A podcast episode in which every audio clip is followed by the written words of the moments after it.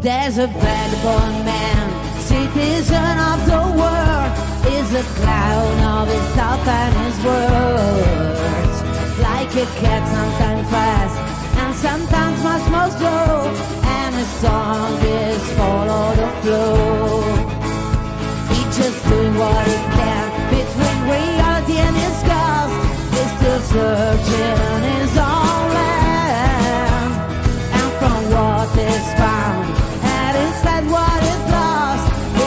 Oh.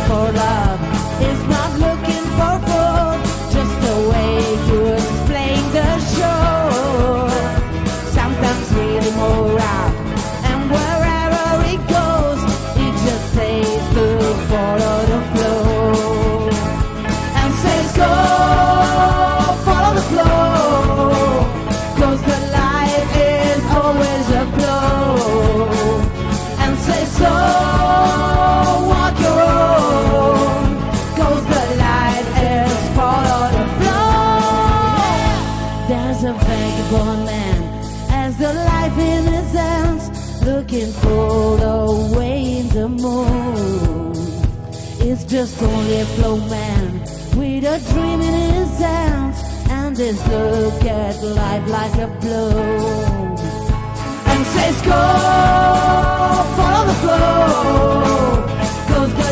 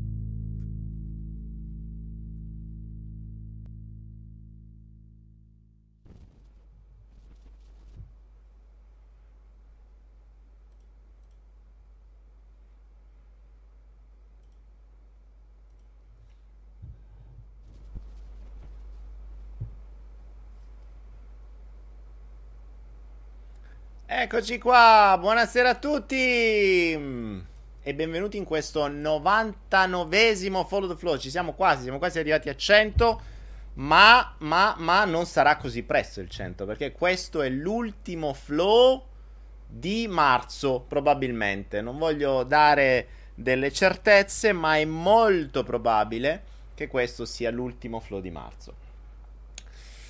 Ah, di che cosa parleremo questa sera? Innanzitutto vediamo un po' chi c'è, vediamo un po' chi c'è, siete... quanti siete? Un 100, eh, 130, sì, la gente deve ancora arrivare, non vi avevo neanche avvisato perché è un po' a sorpresa in questi giorni di caos eh, e di spostamenti tra mille cose diventa difficile poter dare un appuntamento fisso, ma quando si può si riesce e, e ci sono ancora.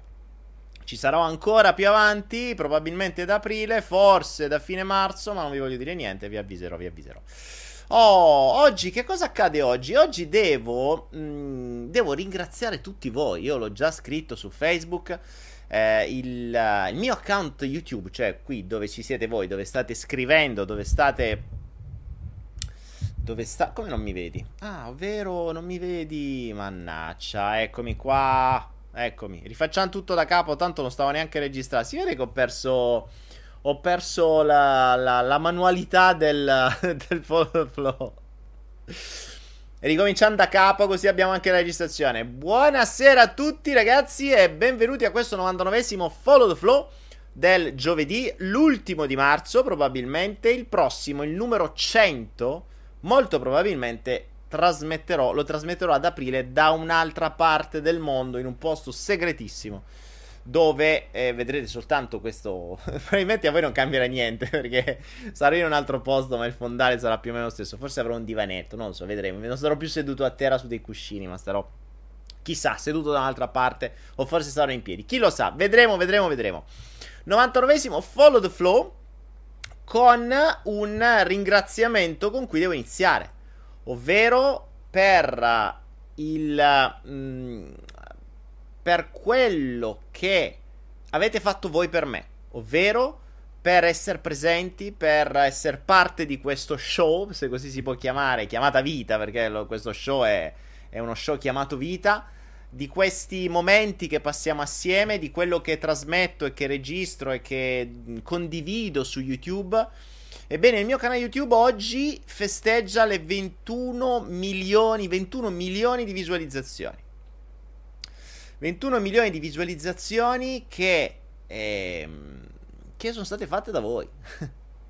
21 milioni di persone, o forse immagino che molti video siano stati visti da, da, dalla stessa persona Comunque sia, insomma, 21 milioni di volte sono stati cliccati, visti, eh, partecipati ai video in diretta, partecipati ai video in differita, ai vari corsi, alle varie digressioni, a chi più ne ha più ne metta.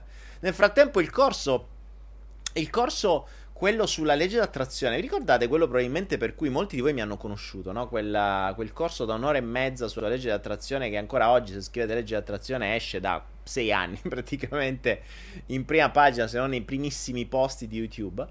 Ebbene, è sull'oro del milione di visite. Cioè, un milione di visite, ragazzi. Un milione di visite vuol dire che un italiano su 60 ha visto quel corso.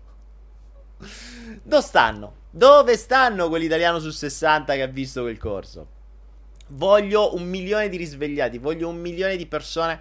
Mi piacerebbe avere eh, contatti con un milione di, di persone che vorrebbero davvero cambiare le sorti delle loro vite e anche delle vite di chi gli sta attorno. Sarebbe una, un, una gran bella cosa, ma abbastanza, uh, abbastanza difficile. Abbastanza difficile. Perché? Perché sappiamo che per quanto una persona possa eh, usare il proprio tempo a vedere dei video nella propria stanzetta o in macchina o in bagno, quando gli si chiede di unirsi a tante altre persone diventa più difficile perché, perché sappiamo che vengono fuori mille paure, mille, mille competizioni, mille casini ed è questo il motivo per cui dividi e timpera come hanno sempre fatto sin dall'inizio dei tempi eh, chi comandava il mondo e quindi ci dividono e ci comandano a bacchetta come se fossimo un gran gregge di pecore. Ma nel frattempo ci vediamo i nostri video e, e noi facciamo quello che possiamo. Io insomma ci provo. Quello almeno non rimarrò con nulla di intentato. Nel frattempo nel frattempo a proposito di YouTube già che ci siamo, eh, ho messo ieri o l'altro ieri, non mi ricordo, lo dicevo l'altro ieri, lo dicevo nell'ultimo flow che abbiamo registrato, vi ho messo un corso completamente gratuito, totalmente gratuito, sono 31 moduli, ci abbiamo messo un botto di tempo per realizzarlo, ma l'ho voluto mettere gratis perché è alla base della conoscenza e ne sto preparando un altro ancora più figo, ma insomma se ne parlerà nei prossimi mesi, anzi più di uno, che darò anche questo gratis. E, mh, mm, ed è su YouTube. Se andate sul mio canale YouTube, andate su, mh, mm, sulle playlist oppure andate eh, sugli ultimi video che ho messo, che ho pubblicato, c'è, eh, c'è, il, c'è il master in lettura veloce, in lettura super veloce dove ho raccolto i metodi vecchi del passato, quelli noiosi, quelli ma sempre ancora validi, con i metodi nuovi, con le nuove tecnologie, con le mie personali tecniche. Insomma, un gran calderone, un vero e proprio master in lettura veloce che vi chiedo di seguire facendo gli esercizi, se no non ha senso. E poi scoprirete come. Ehm, poi scoprirete come alla fine dei giochi vi sarà tutto più facile, avrete imparato qualcosa di veramente importante. Soprattutto se avete bambini, trasferite queste informazioni perché la scuola, ricordate, come vi ho sempre detto, secondo me la scuola serve per far odiare lo studio. Perché ci mettono di tutto per fare odiare lo studio, l'abbiamo vissuto anche noi. E buona parte di noi non ricorda assolutamente una mazza di quello che ha studiato quindi ci chiediamo perché siamo andati così tanti anni a scuola se oggi non ci ricordiamo una mazza di quello che abbiamo studiato. La domanda sorge spontanea. In verità c'è tutta una, una, logica dietro questo, perché la scuola non serve in realtà istruirti, ma serve indottrinarti, che sono due cose diverse. La scuola è un po' come la chiesa, serve indottrinarti, a darti a darti una forma mentis utile per poi far parte del gregge di pecore, per non parlare, per non pensare, per non andare oltre, per non lamentarti, eccetera, eccetera, eccetera. Ma non certo per imparare, perché poi dopo dobbiamo, ci rendiamo conto a un certo punto della nostra vita, se vogliamo veramente iniziare a studiare, che non sappiamo magari neanche eh, le basi, non sappiamo niente. Cioè, buona parte di noi non, non, sa come è fatto il corpo umano, non sa come è fatto un animale, non sa la differenza tra un mammifero e un pesce. Fisicamente, cioè, a parte sì, sappiamo che sono diversi. Però le cose più banali non le sappiamo. Poi magari vogliamo imparare la fisica nucleare o la fisica quantistica o l'utilizzo di un telefonino, sappiamo meglio di come è fatto un... di come siamo fatti noi ma eh, appunto la scuola ci, ci, distoglie da questo e il sistema poi ci guida in finte conoscenze, in finte idee di, ehm, di, di, di conos- conoscenza e di consapevolezza. Cioè, il sistema ci fa credere che siamo fighi e ci dice che per essere figo non devi sapere, ma devi apparire. E quindi basta che appari più figo, ma poi pure se metti un congiuntivo a caso va bene uguale contenti loro. Vabbè. Comunque, insomma, ho messo questo, tutto questo casino per dire che ho messo questo master gratuito. Se lo trovate su YouTube oppure lo trovate su letturaveloce.gratis. Gratis è, è proprio un, un'estensione del sito, è www.letturaveloce.gratis. Proprio per essere certi che si chiama lettura veloce e per essere certi che è gratis. ok? Poi, ovviamente ci sono tutti i video su YouTube, però i materiali bonus, uh, insomma, dispense, meditazioni, bonus, uh, software e cose varie, li trovate, li scaricate da dentro Anaera, che sono sempre comunque prodotti gratuiti. Ah. Qualcuno mi dice, Raffaella mi dice, Daniele, questi corsi si possono realizzare con i sottotitoli in inglese. Oddio, Raffaella, sì, sì, si potrebbe, si potrebbe. Non so quanto gli inglesi lo vedrebbero. Perché in genere gli inglesi vogliono che qualcuno parli inglese. Siamo noi che siamo abituati a vedere cose in sottotitoli perché siamo una nicchia, siamo una, una lingua di minoranza mentre gli inglesi che si credono giustamente eh, essere la lingua de- del mondo eh, difficilmente si vedono le cose in, in, altre lingue a meno che non siano le cose particolari. Però bene o male queste cose qui le trovi un po' ovunque le trovi un po' ovunque. C'è la lettura veloce così come le tecniche di memoria sono robe che vanno in giro da 30 anni quindi non è se stiamo a inventare qualcosa di nuovo Uh, posso aggiungere delle mie evoluzioni, posso aggiungere delle ultime tecnologie, però le basi sono sempre quelle. Cioè, le trovate all'interno di, di, di, libri da 8 euro che trovate in libreria o da ebook da 3-4 euro. Infatti, quello che non capisco è come fanno ancora a venderle a migliaia di euro delle robe che insomma dovrebbero veramente essere date a scuola. Quindi, se non lo fanno loro, lo facciamo noi. Andiamo avanti così. Oh, oggi, 4, per voi è 14 marzo 2009. 14, sì, 2009, magari.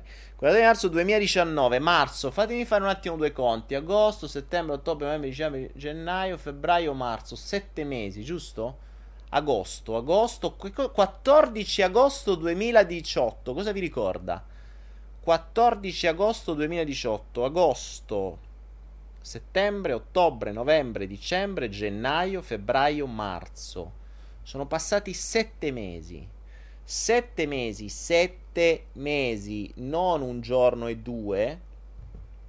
Sono passati da quando magicamente il 14 d'agosto, il 15, adesso non ricordo esattamente, ma più o meno siamo là. Il ponte di Genova è andato giù.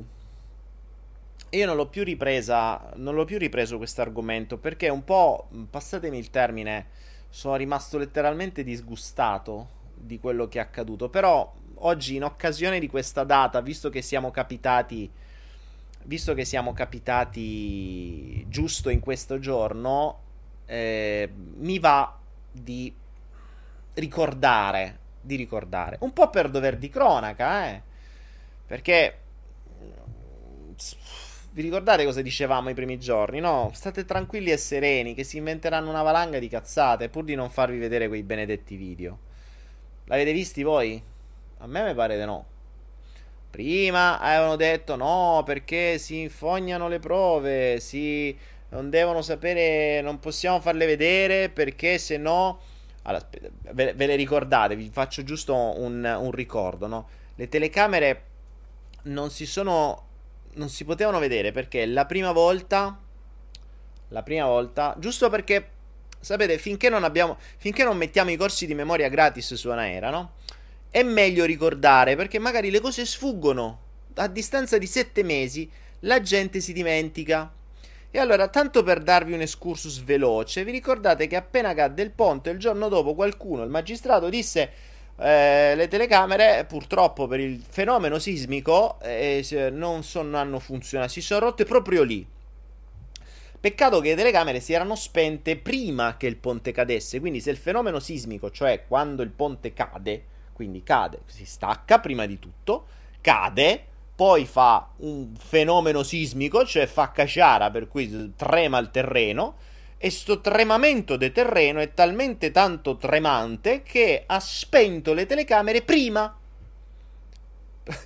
prima che cadesse. Cioè è un, è un, è un fenomeno sismico eh, un po'... Come, come si può dire? Cioè, un po' come una supercazzola, no? Come se fosse Antani con la tapioca e lo scappellamento a destra. Perché chi cazzo ci ha creduto? Ma davvero? Vabbè, comunque, famo finta che ci abbiamo creduto. Fortunatamente si sono resi conto pure loro che avevano detto una cazzata troppo grossa. E due o tre giorni dopo hanno detto: No, scusate, abbiamo visto meglio.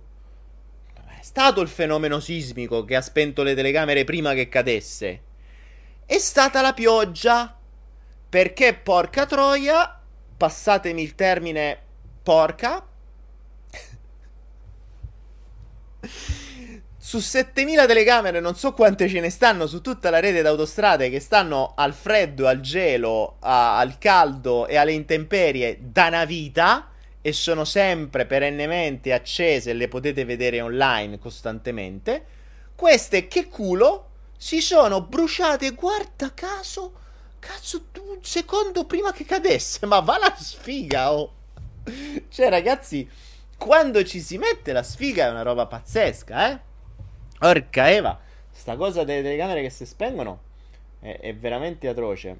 Aspettate, io non, non mi vedo più su YouTube, non so se voi mi vedete. Non so se voi mi vedete. E, ehm, e, quindi, e quindi la, la, seconda cosa è stata eh, la pioggia. La pioggia che ha spento le telecamere online, pure lì, guarda caso, proprio la sfiga. Cosa no, non è che mi meraviglia perché la sfortuna, bisogna dire che la sfortuna, la sfortuna capita sempre quando ci, c'è sta roba qui, eh. Cioè sulle telecamere proprio eh, la sfortuna vive sulla telecamera. Cioè, ci, secondo me ci deve essere proprio la sfortuna da telecamera. Perché le telecamere si rompono sempre quando cascano le torri gemelle, si rompono sempre quando un aereo intero finisce sul Pentagono, si rompono sempre quando c'è un attentato e qualcuno si schianta, si rompono sempre quando pia fuoco qualcosa che non si deve vedere. Ma come cazzo le fanno queste? È possibile nel 2019 non riusciamo a vedere le telecamere che, che non si spengono? Che non si sp- Attenzione, se poi uno di noi caga in mezzo alla strada, lo vedono almeno quattro telecamere, minimo. Casca un ponte grosso, mezza provincia, e non ce n'è una che la vede. Vabbè. Però noi ci crediamo, noi ci crediamo, noi ci crediamo. Per carità, l'italiano ci crede, gliene frega un cazzo, sinceramente, perché scusatemi le parole, ma mi vengono, sono da flusso queste. Sono da flusso e da reflusso. Eh, queste sono, ecco, più che oggi più che un, un follow the flow, un seguire il flusso e seguiamo il reflusso, perché quando si vedono queste cose e ti ritorna un attimo in mente quei giorni là, il reflusso ti viene. Non so voi, ma a me sì. E poi, e, poi, e poi dopo qualche giorno ho detto, vabbè, allora dopo che il fenomeno sismico è, è, è sospente, ce ne so, a parte quelle da, delle cose, ma ci sono telecamere attorno che, Dio lo, ne, ce ne stanno una valanga, non si potevano far vedere perché le telecamere hanno detto, eh no, ce le abbiamo, l'hanno scritto addirittura in America, cioè in America l'hanno visti i cosi del ponte e noi no, vabbè. E ha detto, no, no, ce l'abbiamo le, le, le immagini del ponte, per carità. Ma non le possiamo far vedere perché se no perché se no i, i testimoni potrebbero avere delle potrebbero inficiare le testimonianze. Ora, mo, fammi capire che vuol dire sta frase. Perché se io stavo là e l'ho visto cadere, che me frega che lo vedo cadere dalla telecamera? Eppure che fosse, ma se ho le immagini della telecamera, che me frega di quello che dice il testimone? Non è che il testimone mi può dire, guarda che quello del camion da Basco si è fermato prima che cascasse e ha cominciato a strillare prima che cascasse il ponte e chi era Noracolo, come faceva a sapere? Non te lo possono dire, e seppure te lo dicessero, lasciamo perdere. Anche perché stranamente quello del camion da Basco è l'unico che ha messo subito l'avvocato e nessuno l'ha mai sentito. È sparito. Se sa chi è, se sa nome e cognome, nessuno l'ha mai intervistato, subito. Appena è, tac, sa già che ha avvocato e nessuno sa niente. Vabbè ci sono delle robe che poi io, io poi ho smesso di ho smesso di mm, uh, ho smesso di parlare perché poi ce ne sono mille altre dico avrei potuto fare tanti altri video su sta roba qui però quando ho visto che per primi genovesi mh, mm, si sono chiusi dentro una mh, mm, insomma una loro fondamentalmente i genovesi stanno rotti di balle perché la loro vita è peggiorata mostruosamente a causa di questo ponte. Per cui se prima riuscivano a fare un tragitto in un'ora, oggi ce ne mettono tre. E sapete che vuol dire rubare 2-3 ore al giorno di vita a causa di un ponte? Non gliene frega niente perché è caduto, dove è caduto. Vogliono soltanto che possano ritornare a casa a mangiare con i loro figli. E da un certo punto ci hanno anche ragione. Ci hanno anche ragione. Quindi, mm, per cui, per cui, vabbè, insomma, i testimoni si sono visti. Rimane il fatto che dopo sette mesi o i testimoni non l'hanno ancora sentiti, il che sarebbe preoccupante, oppure ormai nessuno si preoccupa più di sapere come diavolo è caduto questo ponte. Ma, vabbè. Ma nessuno, non se ne parla proprio più, non se ne parla proprio più. Senza contare che poi senza contare che poi eh, il um, mi, mi sono perso, stavo dicendo una roba.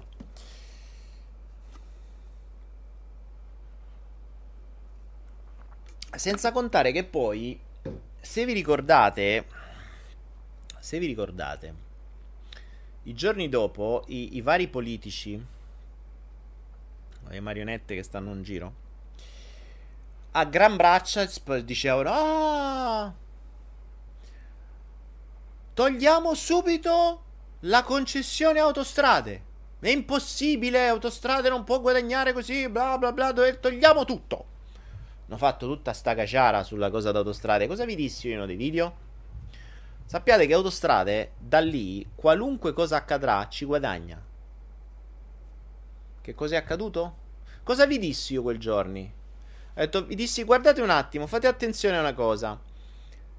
I dirigenti di autostrade, ovvero di Atlantia, quindi la, l'azienda che eh, detiene autostrade, l'azienda di maggioranza detiene autostrade, i dirigenti di Atlantia hanno comprato, comprato le azioni di Atlantia a sconto due giorni dopo. Ve lo faccio vedere, voglio, voglio far vedere perché forse magari qualcuno inizia a vedere dei grafici di borsa, forse capisce qualcosina in più, eh. Lo voglio giusto far vedere perché ve l'ho preparata. Guardate qua. Eccola qua. Questa è Atlantia, è la, l'azienda che mh, detiene autostrade. Guardate questo P, questa caduta che si vede. Ecco, quella è il 14 e 15 agosto. Stranamente, che cosa accade? Voglio farvelo vedere. Eccolo qua. Stranamente, qui è scesa praticamente da 24 euro a 18 euro. Questo era il, 4, il 16 agosto, guardate lì, c'è scritto, c'è scritto sotto la data. I giorni dopo, a parte che già subito dopo la caduta qualcuno ha ricomprato pesantemente perché c'è stato un picco, guardate questo picco verde qui, quindi già qualcuno, malgrado il ponte fosse contra- co- crollato e tutti dicessero togliamo tutto, spacchiamo, facciamo, diciamo, è intollerabile, e poi, ecco, intanto nel frattempo qualcuno ha comprato qua subito. Poi è risceso, hanno comprato, poi è risceso, poi è risceso tutto perché qui cominciavano sempre a fare più caciara ed era arrivato a 17,20. Cosa vi dissi io? Quest- queste cose qui, qui c'erano i dirigenti che stavano già ricomprando, quindi sapevano bene che qui c'era da guadagnare. Visto che conosco il sistema, io a 17,55 ho comprato pure io. Tanto come al solito ho detto, vabbè, tanto non è che puoi cambiare le cose, ma almeno il sistema lo utilizzi. Sapendo come funziona, possiamo prevedere che comprando a 17,55 e sapendo che tanto ad autostrade la concessione non gliel'avrebbero tolta, ma non solo non gliel'avrebbero tolta, ma non avrebbe tirato fuori un centesimo per ricostruire quel ponte né per pagare la gente che sta sotto, perché tanto è stato addebitato tutto agli italiani. Questa roba qui diventerà un nuovo giochino e infatti da 17,55 dopo 7 mesi siamo a 21,65 con un bel, un bel, trend in salita che riporterà, mm, vedremo tra un po' probabilmente di nuovo a 25. Dategli qualche altro mese e ritornerà al livello di prima. Quindi, mentre il ponte è caduto e, e, e nessuno si occupa, nessuno si ricorda di che cosa è successo, né tantomeno succedono le rivoluzioni popolari, l'unica cosa che potete fare è almeno, se volete aiutare la vostra indipendenza finanziaria, usate come usano loro queste cose per fare i loro comodi, a quel punto eh, eh, fatelo anche voi. E non mi venite a dire ipocritamente, eh, ah, stai speculando sui morti. No, sto speculando sul sistema, perché questo è un giochino fatto dal sistema. Da 17,55€ a 21 euro siamo oltre il 20-25% di utile in 7 mesi, che non ve lo dà nessuno. E l'avevo previsto e ve l'avevo anche detto. L'avevo detto in alcuni dei flow. Io spero che qualcuno di voi l'abbia fatto, perché così almeno aveste, avreste anche. Stareste anche in un bel margine di guadagno. Questo è quello.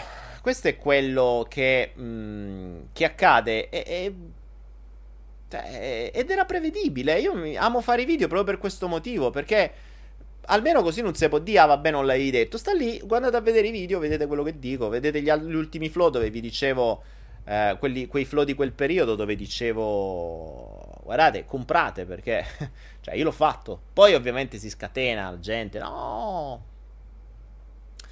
no, eh, non si può speculare di qua, di là. È proprio quello il bello, è proprio quello il bello, che a voi vi dicono che dovete lavorare per guadagnare e sudare per guadagnare due centesimi. E loro fanno cadere ponti interi. Mh, mm, tanto per darvi un'idea, quel ponte andava comunque rifatto.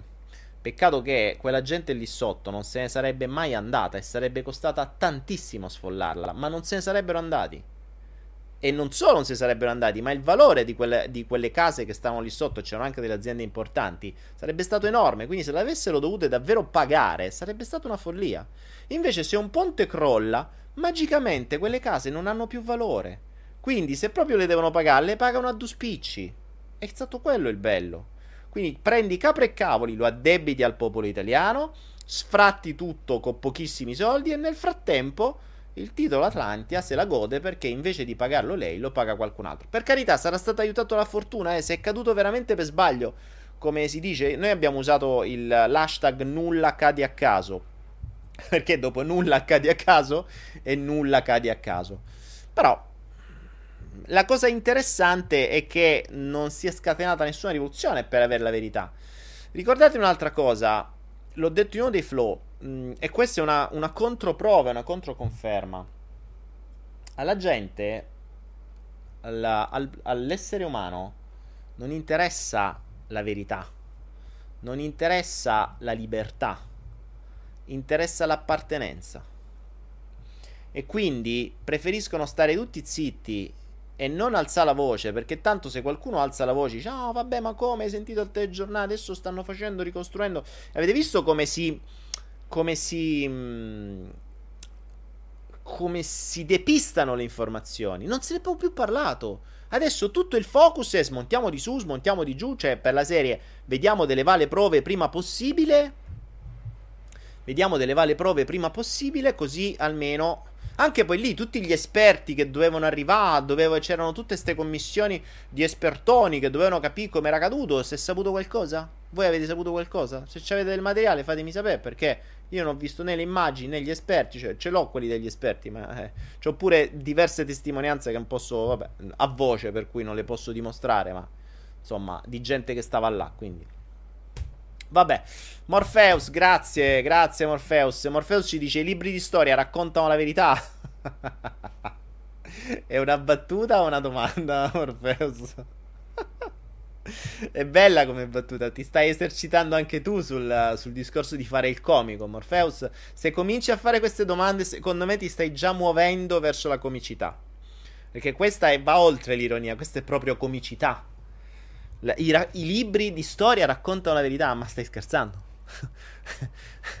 cioè, è, è riso- c'è un, una frase fondamentale, ricorda, la storia la scrive chi vince, non la scrive mai chi perde.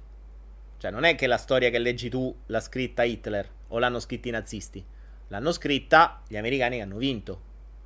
E te la ripropongono loro. A modo loro per esaltare le loro necessità.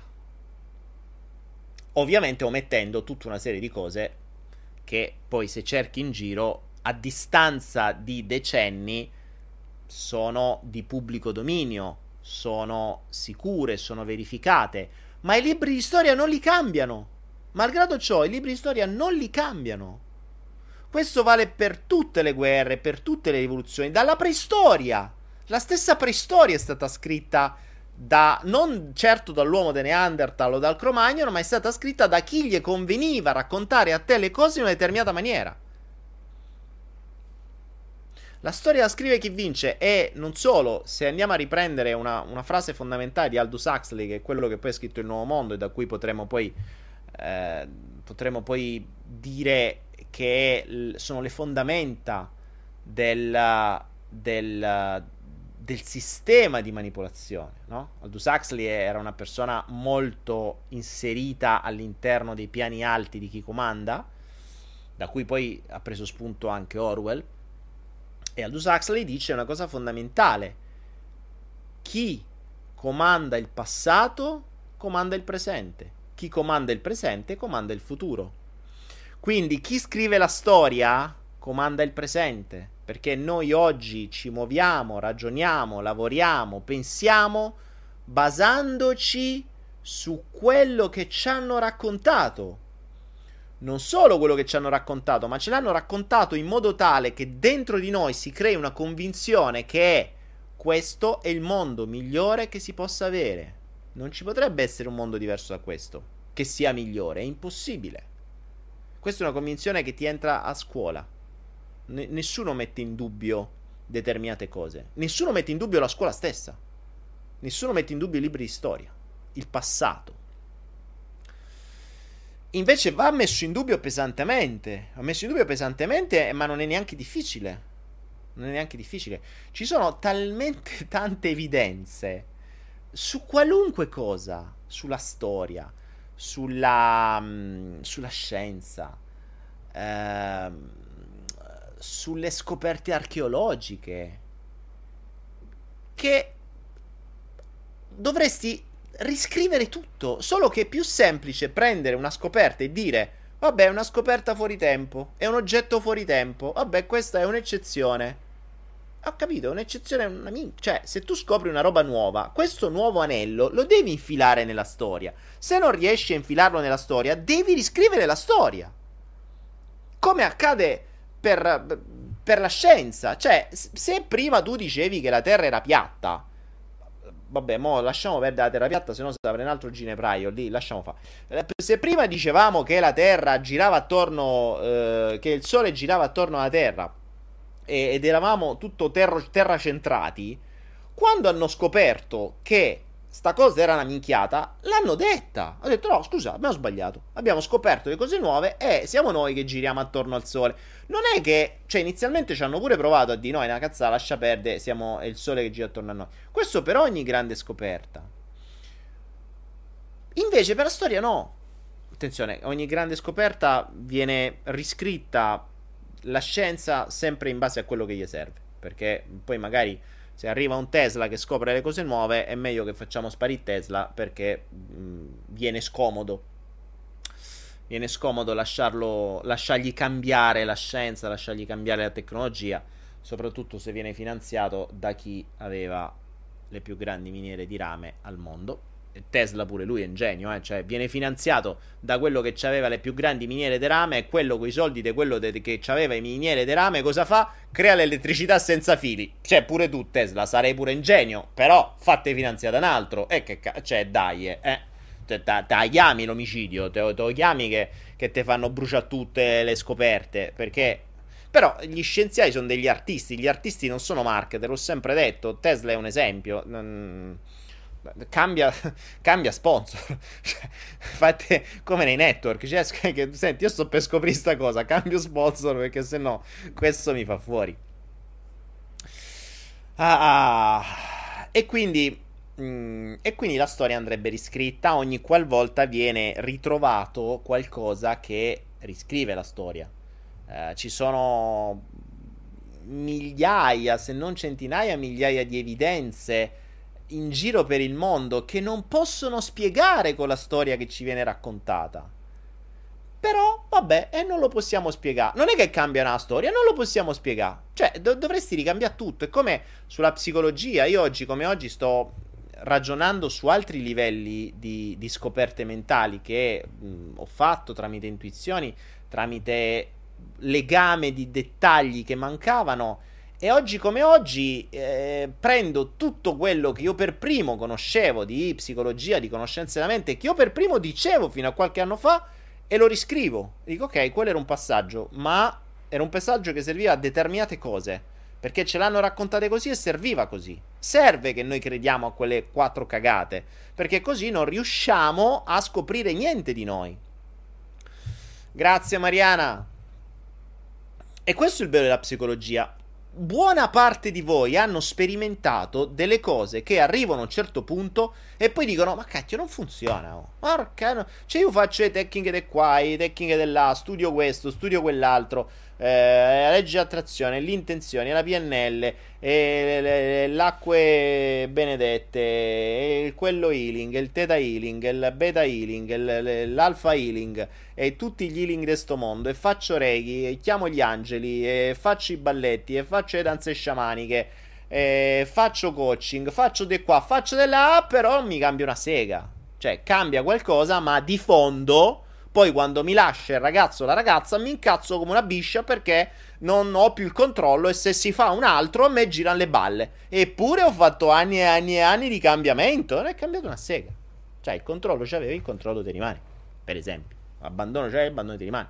Questa evidenza qui ce l'ha bene o male tutti, ce l'hanno un po' tutti. Dice, ma come cazzarola è possibile che io studio, faccio, dico, mi impiccio, imbroglio, medito, eh, faccio la mia renghe chiocchio, mio renghe yang, eh, dico un sacco di cose me, eh, e non mi cambia niente di veramente di quello di, della radice. Perché poi le cose cambiano, le cose cambiano nel piccolo, ma nel grande, nei macro schemi, sono difficili. E vi dico già, se si ragiona col limite di quello che ci hanno raccontato fino ad oggi, anima, ego, eh, inconscio, subconscio, tutte quelle robe lì, eh, è come se... È come se... Eh, è come se a te ti insegnassero un... Ti dicessero a scuola che l'alfabeto è fatto di 10 lettere. E tutte le lettere che ti arrivano le devi infilare tra quelle 10 tu cosa fai? Se vedi, se tu hai A, B e C e ti danno una Z e tu non la riconosci, dici questa che lettera è? Boh, mi pare una, una C, una C un po' più, un po' più con i spigoli. E, cioè, è A, B o C. Quindi qualunque cosa ti arriva la devi mettere tra A, B o C. È come la storia de, che vi dissi sulla su una delle, dei flow tempo fa del, delle, delle emozioni, no? Che hanno studiato gli eminenti scienziati, quei soliti, hanno studiato che ci sono, mi pare, 27 emozioni. Quelle so. Cioè, gli devi dare quei nomi, basta. Tu mh, puoi avere 10.000 sensazioni nel corpo, ma le devi dividere fra quei 27. Ora, questa cosa è estremamente ridicola se ci pensate. Perché noi non abbiamo 27 sensazioni fisiche. Noi abbiamo sperimentato nella nostra vita migliaia di sensazioni fisiche. Certo che se tu mi dici è o gioia o paura, eh, io le devo incrociare in una di queste due, o gioia o paura. Poi magari prendo il terrore, eh, che ne so, la, la, la, la leggera paura, tutta una serie di cose, non le posso definire, devo accorpare. E così pensate un po' quando dobbiamo ragionare fra ego e inconscio. Eh, chi accorpiamo tra quei chi è o l'ego l'inconscio? Eh sì, a lei auguri, aspetta. Aspetta e spera. Sì, p- possiamo andare avanti così a vita e non cambierà mai una mazza. Però questi sono ancora studi sperimentali. Di certo mi hanno allargato la mente. Comunque iniziate a mettere in dubbio tutto. Io ve l'ho sempre detto. Iniziate, siamo al 99 flow. Continuate in questo 99 flow a mettere in dubbio tutto. Ricordatevi che il dubbio è la base della conoscenza. Quando smettete di dubitare, siete fottuti. Cioè, avete smesso di imparare. Ricordatevi, eh, la maggior parte delle persone conoscono cogito ergo sum, che è penso dunque sono. Cogito, non coito ergo sum, come molti lo ricordano, è cogito ergo sum. Penso dunque sono. Si dimenticano che la frase prima era dubito dunque cogito cogito, cioè dubito ergo cogito, cogito ergo sum. Quindi dubito, quindi penso, penso, quindi sono. Quindi io sono se dubito. Se non dubito non sono più. Infatti diventi una pecora nelle cose. E quando dubiti devi dubitare di tutto. Di te stesso per primo, eh? Perché la, la cosa... La cosa... Mh, eh, la cosa più interessante è quando metti in dubbio te stesso, quando metti in dubbio le tue certezze. Quando metti in dubbio le tue certezze ti cambia un mondo. Parti dal principio che quello che pensi può non essere vero. Anche le tue certezze più assolute, ma p- proprio quelle più assolute, di cui sei assolutamente certo, non è vero. E se ci pensate, non è poi tanto assurdo, eh? Perché noi purtroppo viviamo, e forse non è un caso che viviamo solo pochi anni rispetto a un'eternità, eh, viviamo 100 anni, 100, 120, 130 se siamo fortunati. Nella maggior parte dei casi, per come si, si vive adesso nel mondo occidentale, se arrivi a 80 anni è già un miracolo. Ricordate che il nostro corpo nasce per vivere, cioè nasce per sopportare più o meno 180 anni. Ma ovviamente ogni minchiata che si fa, stress, cibo, fumo, alcol, eccetera, si perdono anni di vita. Quindi, insomma, se già contiamo quante ne abbiamo fatte di cavolate, eh, uff, sa quanti anni di vita ci siamo persi, quindi cerchiamo di recuperarli. Per cui il fatto che noi viviamo un lasso di tempo così piccolo mh, mm, è particolare perché non, non riusciamo a vedere il crollo delle nostre certezze. Perché se fossimo vissuti 400-500 anni, 400-500 anni fa si credono delle cose che oggi sono assolutamente sicure che erano delle cazzate. Però allora era così. Allora era così. Eh, allora quello che dicevo io, eh, in quel periodo, io ero uno stregone, una strega, se fossi stata una donna. Mi avrei messo a rogo. Cioè, eh, Giordano Bruno 400 anni fa non è che diceva cose diverse da quelle che diciamo noi oggi su YouTube. A lui l'hanno messo a rogo. A me mi bannano i video su YouTube e mi dicono non adatti a un pubblico. Però, insomma, le cose sono cambiate. Ma la censura è cambiato il metodo di censura. Ma bene o male, eh, insomma, sono cambiate le cose. Determinate cose che prima venivano date come magiche, oggi sono scienza assoluta. E, eppure allora determinate cose le, avre- le, avremmo potute, cioè avremmo potuto credere e dare la vita per quella convinzione, magari dopo 100 anni, 200 anni avremmo scoperto che stavamo dando una vita per una cagata pazzesca, perché hanno scoperto l'opposto. Hanno scoperto e dimostrato l'opposto. Oggi tutti quanti dicono eh, i vaccini fanno bene, eh, dimenticando che negli ultimi 30 anni il numero di, di di bambini eh, che hanno avuto problemi a causa dei vaccini. Sono mh, avevo visto delle statistiche sono, si sono moltiplicati per una roba assurda. Cioè prima era 1 su 10.000 adesso è 1 su 30 1 su 60 cioè una, una cosa pazzesca. Però fanno bene come il discorso sull'AIDS vabbè lì lo, la raccontano ancora la cosa. Insomma quando, quando, è uscito l'AIDS dicevano che con la ZT, il, quella, quella, specie di... Mm, ci ho fatto un video sull'AIDS, eh, nel, negli anni 80 quando hanno, inventa, quando hanno scoperto... Scusa, ogni tanto mi vengono... Devo, devo, devo, devo autocensurarmi. Eh, quando hanno fatto uscire l'AIDS hanno subito eh, riaperto i magazzini di un medicinale che era definito tossico a tutti i livelli e cancerogeno a tutti i livelli perché non sapevano come cazzo smaltirselo. Era stato bandito da tutte le varie associazioni eh, di salute. E, e, guarda caso hanno scoperto che quel medicinale che erano piene le, le, le cose, i magazzini, era ottimo per, per l'AIDS. Appena avevi una cosa che, eh, che, che scoprivano che c'avevi l'AIDS con un test mm, che test dell'AIDS è stato smentito dallo stesso creatore dell'AIDS, da quello che l'ha, che, che l'ha brevettato il brevetto, cioè lui stesso ha detto scusate non funziona, e, e, e sui test dell'AIDS c'è scritto sul bugiardino non vale come test dell'AIDS, ma lasciamo perdere. Beh, in base a quei test tu diventi malato e in quel periodo ti davano la ZT. Ed eri quasi obbligato, cioè eri proprio obbligato a prenderlo. E secondo loro era la cura. Cioè, quel dovevi pigliarlo per forza. In capo a sei anni non, è, non è, se ne è salvato manco uno. Cioè, sono morti tutti. Quindi sarebbero morti. Anzi, forse se non lo pigliavano c'era speranza. Tutti quelli che l'hanno preso sono morti.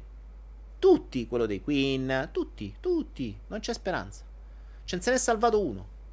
Poi dopo qualche dieci anni che succedeva, cioè cazzo, quando se ne salva uno, hanno detto, ah no, forse la ZT non va veramente bene. Dobbiamo cambiare medicinale. Bah, vabbè.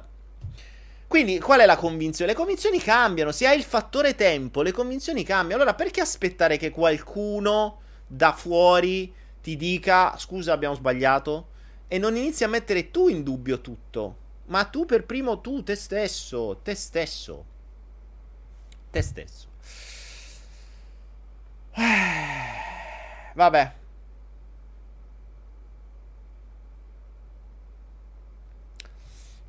Vediamo, vediamo. Fatemi leggere un po' di roba che scrivete, va. Uh...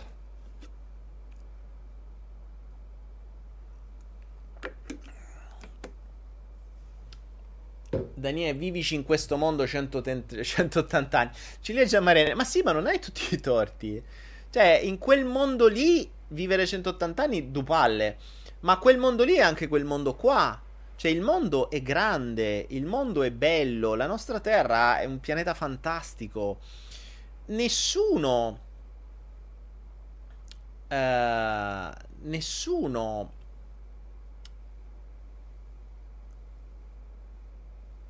conosce realmente il mondo. Cioè, il mondo in cui si vive non è il mondo, non è la nostra terra, è una piccola particella di quella terra, piccolissima, una punta di uno spillo.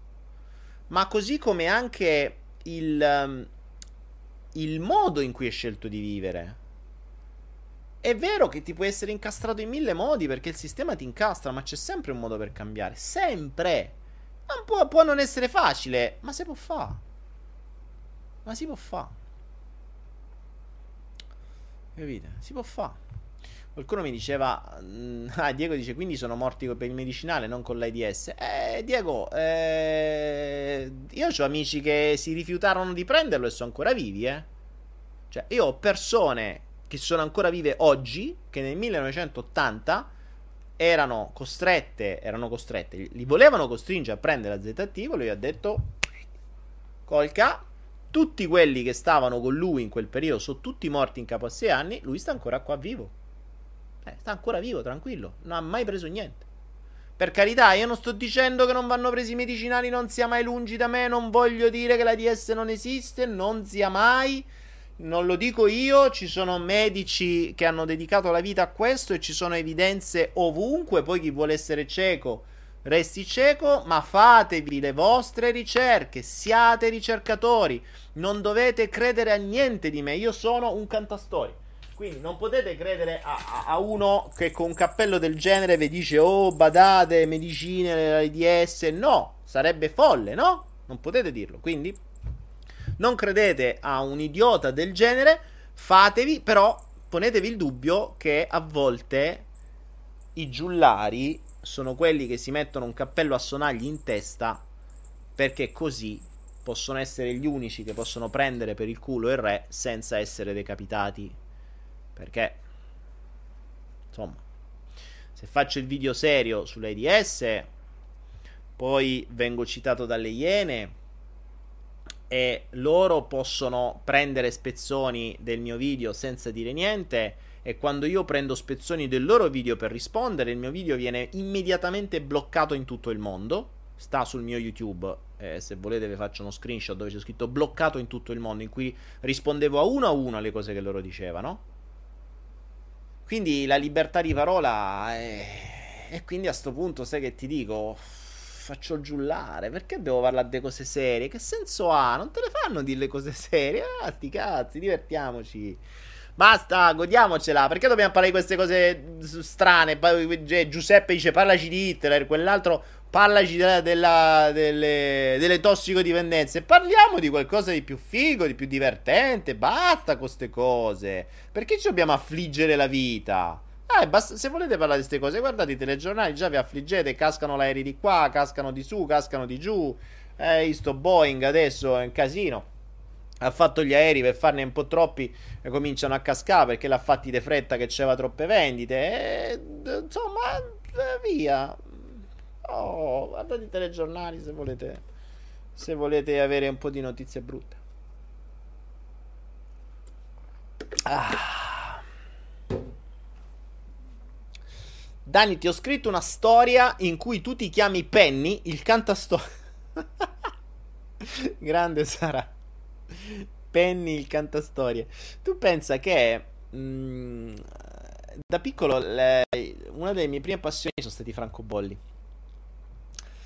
E poi, poi sono diventate anche il mio primo business, il mio primo, uno dei primi, primi business. E, mh, mm, il, sai qual è stato il primo francobollo emesso nella storia? si chiamava il pen- è, chiam- è conosciuto come il Penny Black. Che se non ricordo male è credo inglese, se non ricordo male, che il Penny Black dovrebbe avere il, la regina sopra. Non vorrei dire una cazzata, erano passati un po' di anni. Ed era appunto da un penny. Ed è conosciuto come Penny Black, quindi bella questo, questo legame.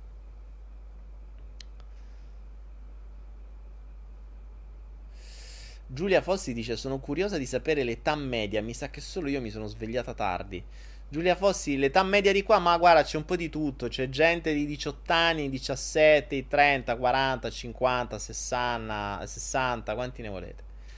C'è, c'è un po'. C'è un po' di tutto. C'è un po' di tutto. Eliana dice: Daniele, parliamo di reincarnazione, così ci diamo una speranza.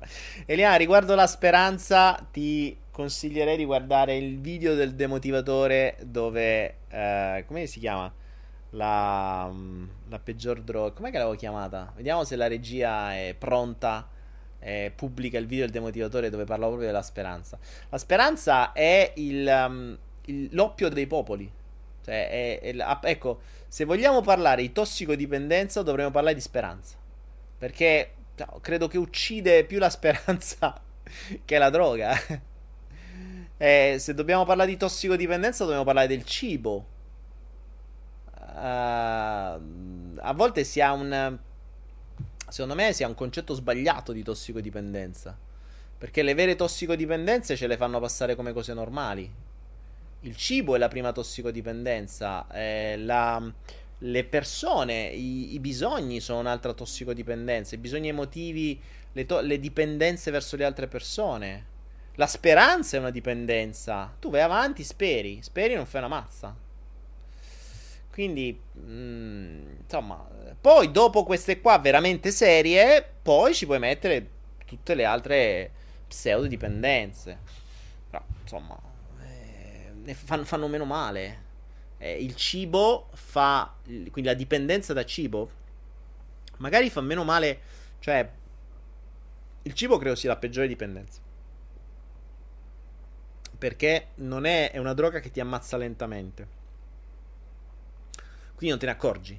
Cioè, mentre l'alcol, che ne so, ti spacca il fegato in un tot di anni, eh, la cocaina ti fonde il cervello in un tot di anni, eh, la marijuana ti rincoglioni, ti ottunde la mente un, in un tot di anni, il cibo no.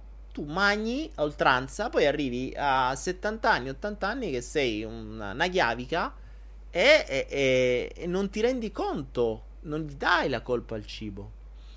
Io questa roba qui adesso l'ho vista con, con mio padre che è stato in ospedale, avendo frequentato un po' l'ambiente degli ospedali, buona parte dei pazienti che stava lì a causa era o fumo o cibo.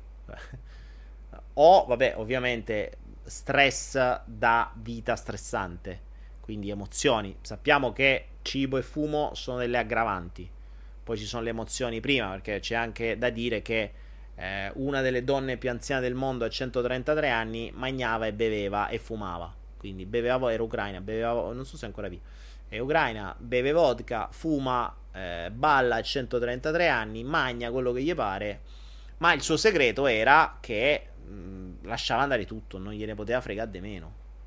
Eh, così come la, la, nonnina che aiutiamo noi in Cambogia, 95 anni, tra l'altro nata al mio stesso giorno, tra un po' farà il suo compleanno e ha visto morire marito, tre figli, eccetera, eccetera, e sta lì, cioè per lei i problemi sono altri. E da un certo punto di vista è anche, è anche meglio, cioè quando hai vissuto mh, dei veri grossi problemi, e questo è, tra l'altro è una cosa... Uh, il vero problema, io lo dico sempre, il vero problema della gente oggi è che non ha problemi. Cioè, questo è il problema. Cioè, se avessi dei problemi veri da risolvere nella vita, non staresti a pensare a un sacco di cazzate. Oggi come oggi la gente, eh, se, se, vuoi fargli veramente del male, levagli internet per due giorni, muore. Cioè, se si taglia le vene, cioè se aumenterebbe... Se staccassero WhatsApp per una settimana, il tasso di suicidi sono convinto che aumenterebbe in una maniera atroce. Se lo staccassero per un mese, diminuirebbe la popolazione mondiale di un decimo solo perché staccano WhatsApp. WhatsApp, se, se, se staccassero internet, cioè se internet da un giorno all'altro internet, le, le, le, linee telefoniche, cioè tu togli la comunicazione alla gente, secondo me oggi come oggi la gente avrebbe più che fare. Cioè si troverebbe tutto il giorno così a girarsi i pollici e dice oddio che faccio, oddio. Cioè oggi fa tutto in funzione dei telefoni. Drammatico, drammatico. Oggi come oggi la, la la gente, ci sono ormai persone che non hanno più i ricordi di qualcosa di bello che hanno visto. Hanno i ricordi di qualcosa di bello che hanno visto dentro il telefonino. Perché mentre lo vedevano facevano le foto. Ma non una, cioè io ci sta, vedo un tramonto fantastico, oggi ci stavo, faccio una foto, un secondo, l'altra è mezz'ora, me lo godo, me lo stampo in testa, voglio connettermi con quel tramonto, con quel sole, con quel mare, con quella terra. Invece no, ormai la gente si... La funzione è cosa, qual è la posa migliore che devo mettere per mettere su Facebook, su Instagram? Cosa devo fare di qua? Cosa devo fare? E si perdono magari quell'attimo, si perdono quel messaggio che quel sole ti vuole dare, che quella, quella rondine passata in quell'esatto istante te la perdi perché stavi lì a cercare di mettere a fuoco. E poi ci lamentiamo perché non capiamo i messaggi della nostra anima. Eh, grazie, se sei distratto a fare altro, eh, cioè la tua anima ti parla ogni singolo istante. Se tu stai a fare altro, è come se ti arriva un postino che te, te lancia. Eh, quella, quella, lettera che stai aspettando da un sacco di tempo passa al volo, te la lancia e tu in quel momento stai lì a guardare il telefonino e te la perdi e ci passi avanti. E invece lì c'era il biglietto della lotteria che ti poteva far vincere i 100 milioni di euro. Che tanto poi perderesti in capo a tre anni. Però vabbè, come la statistica vuole. Um... Alezzina dice drammatico, non ti avrei conosciuto senza. Alezzina, ma sai che non è detto? Allora, questo qui è uno dei pochi mezzi utili del, del, della tecnologia. La tecnologia è, è fantastica, noi siamo un popolo fortunato perché possiamo avere quella tecnologia che i nostri genitori e i nostri nonni si scordavano, non potrebbero neanche mai aver sognato. Questa tecnologia è potentissima e come tutte le cose potentissime, vedi il nostro cervello, se usato bene potrebbe fare dei danni, potrebbe fare dei danni a chi vuole il potere e il controllo. Quindi devono fare in maniera tale che sia il nostro cervello sia la tecnologia venga usato nel peggiore dei modi. Molto semplice. Cioè, il dono più grande. Eh, questa è una perla, ragazzi. Questa qui io la dissi in un corso. Ci potrei fare un corso su questo, ma. Qui vi do una perla. Uh, una perla enorme. Ci sta questa sera al 99esimo flow. Ve la voglio dare. Prendiamola proprio come perla. Perché poi la metteremo lì quando sarà. Sapete qual è il vero dono dell'essere umano. Cioè, sapete qual è la vera differenza tra noi e gli animali? Sapete qual è quando si dice uh, l'essere umano è un essere evoluto? Beh, più o meno. In verità, tra gli animali, cioè tra gli altri animali, tra le altre specie animali e noi specie animali, quindi animale uomo, che adesso ci hanno dato un genere a parte, ma prima era quando ho studiato io eh, eravamo eh, vegetali, animali e minerali. Noi eravamo animali, punto. Adesso hanno detto che non è così. Ci, ci, hanno, ci hanno pompato l'ego dicendo no, gli animali stanno da una parte e noi siamo altri. Da un certo punto di vista ci hanno ragione, perché un animale direbbe no, che l'essere umano deve essere come noi. Vaffa, io me... Cioè, buttatelo fuori. io non voglio l'essere umano nella mia specie che mi rovina la reputazione. E ci avrebbe ragione l'animale, quindi Credo che più per rispetto agli animali hanno scisso le specie, hanno messo gli esseri umani da soli, isolati, no? Voi esseri umani state da soli perché fate troppi impicci, un po' come quando sei in cella di isolamento, quando sei matto, quando fai troppi casini, no? Allora è meglio metterti in cella di isolamento, sono gli animali e gli umani. Giustamente. Secondo me c'è stata una rivoluzione animale che ha voluto questa cosa qui. Ora, qual è il vero dono che ha. Qual è la vera differenza fra l'umano e animale? Ce ne sono diverse di differenze, ma ce n'è una vera che fa la differenza, che poi comporta tutto il resto e comporta quella grande differenziazione tra noi e gli animali. Vediamo un po' se ci arrivate. Vediamo un po' se ci arrivate. C'è, ce n'è una sola. Ce n'è veramente una sola. E, ed è fondamentale. È fondamentale. Mm, spesso non, non la si non la si sa, non ci se ne rende conto. Ma è la vera grandezza dell'essere umano. E proprio perché è un'immensa grandezza deve essere tenuta a bada, perché sarebbe troppo potente. Troppo potente. Vi faccio riflettere su questo perché c'è un ritardo pazzesco. Vedo la regia che dice.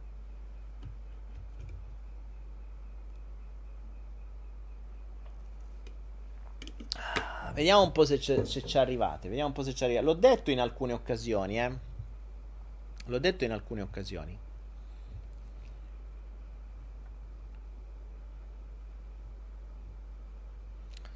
Leo medita, bravo, l'hai detto. Leo medita. La vera, la vera differenza tra noi e gli animali è il pensiero astratto. È il pensiero astratto ed è questa la vera potenza dell'umano. Il pensiero astratto è la possibilità di pensare qualcosa che non esiste, di astrarre. Cosa vuol dire? Che il pensiero astratto è lo stesso che ci fa che se usato da Tesla crea l'energia senza fili che se usato dai fratelli Wright, Wright, non mi ricordo come si chiamano, eh, fa creare l'aereo, che se usato da qualcun altro crea il telefono, crea eh, la lampadina, crea di qua di là ed è lo stesso pensiero astratto che appunto ti fa astrarre, ti fa vedere qualcosa che non esiste, è lo stesso pensiero che se il tuo ragazzo o la tua ragazza non ti risponde subito dopo la seconda spunta, tu pensi sta con altro o sta con un'altra. Ora, st- tu devi astrarre per fare questo ragionamento. Cioè, un animale non può pensare a questo. Se il leone eh, fa ringhia, fa, fa, il suo ruggito e la leonessa non appare subito da dietro il, eh, la, la pietra, Non è che il leone pensa, eh, starà con altro leone, sta stronza. No, il leone non ce l'ha il pensiero astratto. Fa un'altra ringhiata finché non esce, quando esce ci fa quello che vuole. Questo è il leone che non ha il pensiero astratto. Il, il, il, l'essere umano che ha il pensiero astratto, invece di usarlo per astrarre qualcosa e creare qualcosa utile al mondo, a se stesso e alla comunità tutta, spesso e volentieri, nella maggiore dei casi, lo utilizza per devastarsi. Cioè per creare delle, dei pensieri autode- autodistruttivi. Ed è lo stesso. Capite quanto è importante per il sistema che l'essere umano non utilizzi il pensiero astratto per creare qualcosa di utile.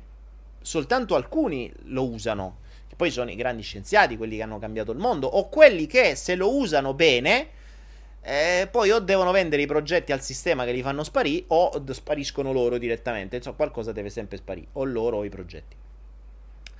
Per cui, quindi ti fanno capire che se lo usi in una determinata maniera fai una brutta fine ed è meglio che lo usi in una maniera inutile. No? Quindi tu per creare qualcosa, una preoccupazione, le preoccupazioni sono pensieri astratti. Cioè tu per essere preoccupato, pensa che la preoccupazione nell'animale non esiste perché? Perché non ha il pensiero astratto tu per poterti preoccupare di una cosa che non c'è ancora oggi, devi astrarre. E allora de- devo pensare, oddio se domani piove. L'animale non può pensare, oddio se domani piove. O, ah, o piove o non piove adesso. Domani, buh. L'umano sì, e se preoccupa. Quindi il pensiero astratto è la cosa peggiore che possiamo usare. Cioè è il, è il nostro dono più grande usato nel peggiore dei modi. È come uno di quei video che, che gira online che, che, la figlia dice papà papà ti è piaciuto il tuo regalo di compleanno? Gli ha fatto un iPad da 2000 euro e il padre mentre ci sta tagliando sopra le salamelle e poi lo mette sotto l'acqua sì sì bella figlia ottimo tagliere.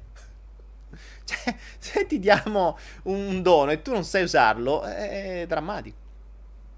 Quindi la tecnologia è uguale la tecnologia, eh, vedi internet, ha un potere spaventoso, ma te lo devono far usare nel peggiore dei modi. Ti danno Instagram, Facebook, uh, quattro altre minchiate e tu stai ai videogiochi e via. E tu stai lì che hai in mano il mondo intero perché potresti veramente con un computer fare qualunque cosa e lo usi incazzato. Però è una tua scelta. Cioè, oggi la, la, la conoscenza esiste ovunque. Mm, non puoi, eh, non puoi dire non ce l'ho a disposizione, ce l'hai.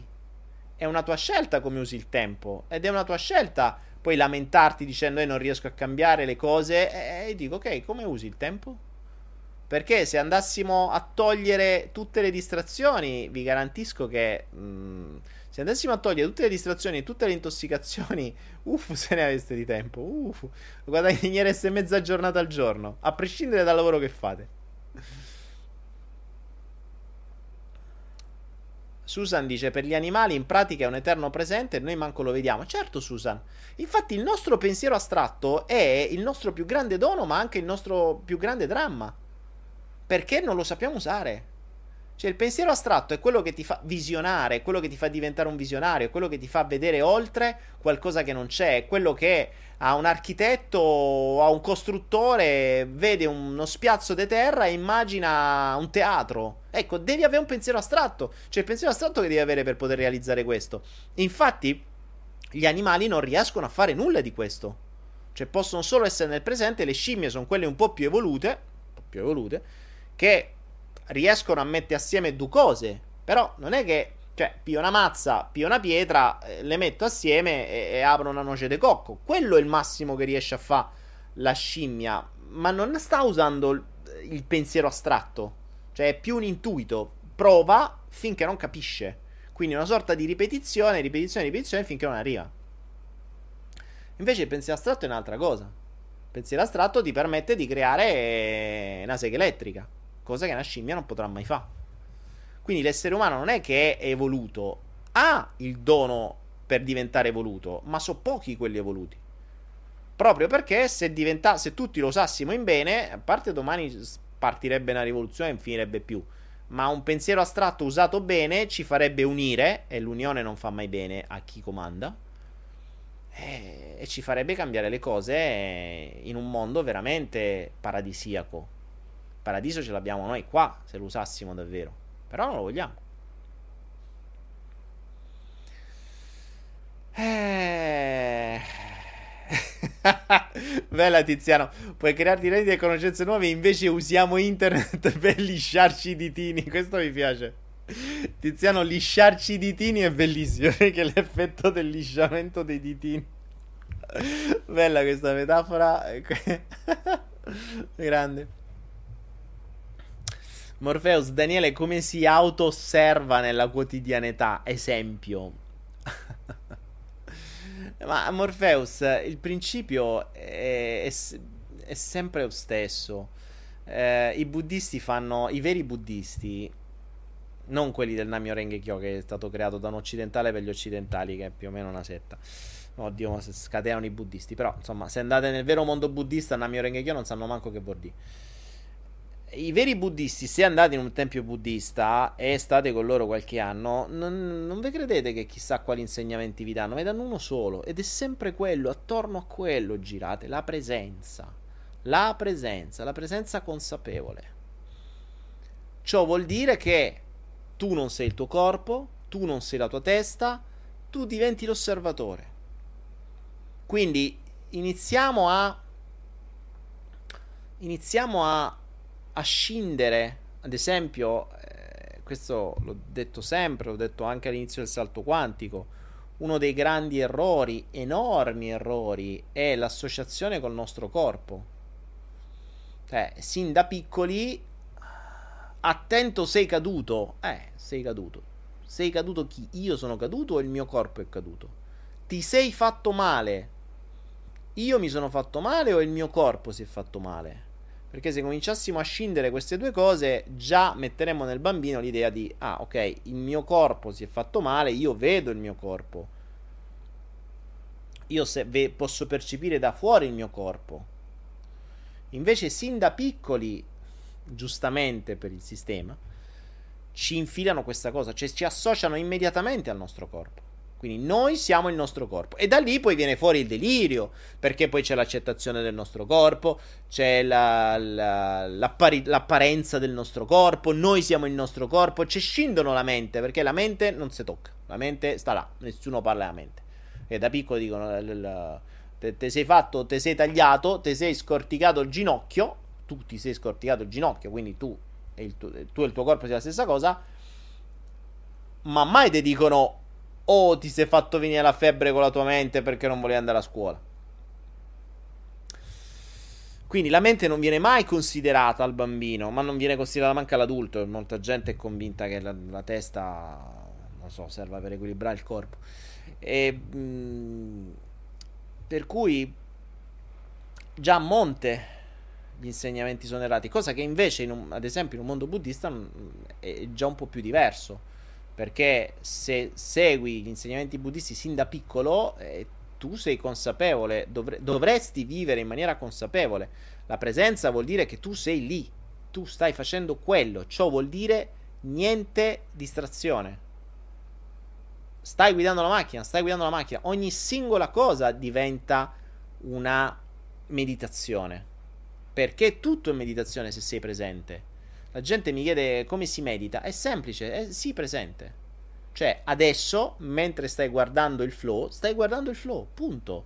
Non stai pensando a quello che devi fare domani, alle bollette da pagare, al gatto che ti passa, al figlio che ti chiama, a che ne so, a qualunque altra cosa. Stai qua. Stai qua e mentre ascolti me o vedi me, percepisci il tuo corpo, percepisci i tuoi pensieri, percepisci le reazioni del tuo corpo, percepisci le sensazioni fisiche del tuo corpo internamente. Se fai attenzione puoi percepire le sensazioni fisiche esternamente. Se sei seduto o seduta puoi percepire dove poggia il tuo corpo, puoi percepire i vestiti che hai addosso, puoi percepire il tuo respiro, puoi percepire anche il tuo cuore battere mentre mi ascolti, se tu fossi presente. E la cosa interessante è che a mano a mano che te lo dico, anche se te lo sto dicendo così in maniera veloce, senza manco mandarti in trance, tu te ne rendi conto. Perché appena ti dico che mentre mi stai ascoltando puoi renderti conto del, della presenza dei tuoi capelli o dell'assenza dei tuoi capelli in testa, se sei calvo o calva, Te ne rendi conto, prima non te ne rendevi conto. La presenza è questo, la, la cosiddetta vipassana. E si basa tutto su questo. È la vera e propria presenza. Quando riesci a essere presente, a parte il mondo te lo godi in una maniera pazzesca. Provate a mangiare in presenza. Cioè, pranzate, pranzate, mangia quello, qualunque cosa mangiate. Qualunque cosa mangiate, anche se bevete un bicchiere d'acqua, ma bevete in presenza. E saprete riconoscere il gusto dell'acqua Saprete riconoscere l'acqua dalla marca a distanza perché sapete qual è il gusto. Invece, nella maggior parte dei casi sono azioni che si fanno in automatico, non si è presenti.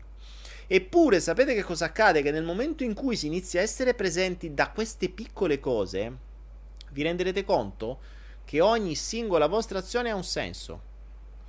Qui ritorno su un concetto che ho detto più di una volta: non si muove una foglia che l'inconscio non voglia non si muove una foglia che il vostro inconscio non voglia. E uso questa vecchia frase, il vostro inconscio non voglia, anche se nell'inconscio era chiuso un mondo. Però rimane il fatto che non accade niente a caso, niente, le mie dita che si stanno muovendo così hanno un motivo e se me lo vado a cercare, me lo vado anche a trovare. So probabilmente che c'è un motivo ge- che ha generato questo movimento de tre dita invece che de quattro e- o non de due. cioè non c'è nulla che non sia spiegabile e che non, ha, non abbia una fonte e che non abbia un senso e una funzionalità. Nulla. Nulla. Quando diventate consapevoli di questo e siete presenti in ciò che fate, iniziate a comprendere la vostra vita. Iniziate a comprendere il perché Uh, mangiate una determinata cosa invece che un'altra, perché comprate una cosa invece che un'altra, perché vi interessa una cosa invece che un'altra, perché vi soffermate a lisciarvi i diti su una foto invece che su un'altra, perché vi arrabbiate per una cosa e gioite per un'altra. C'è sempre una fonte, c'è sempre. Questa è la base dell'osservazione. Poi da lì si aprono dei mondi, perché intanto inizia a osservare. La maggior parte di voi probabilmente non sa con quale piede si alza la mattina Quindi, cioè, vogliamo parlare di quali schemi stanno nella nostra mente quando non sappiamo neanche con quale piede scendiamo giù dal letto? E vi garantisco che è sempre lo stesso. Non lo sapete. A meno che non avete fatto qualche esercizio di, presenta- di presenza che vi avevo proposto qualche flow fa, non lo sapete, ve lo garantisco. Domani magari ci fate caso.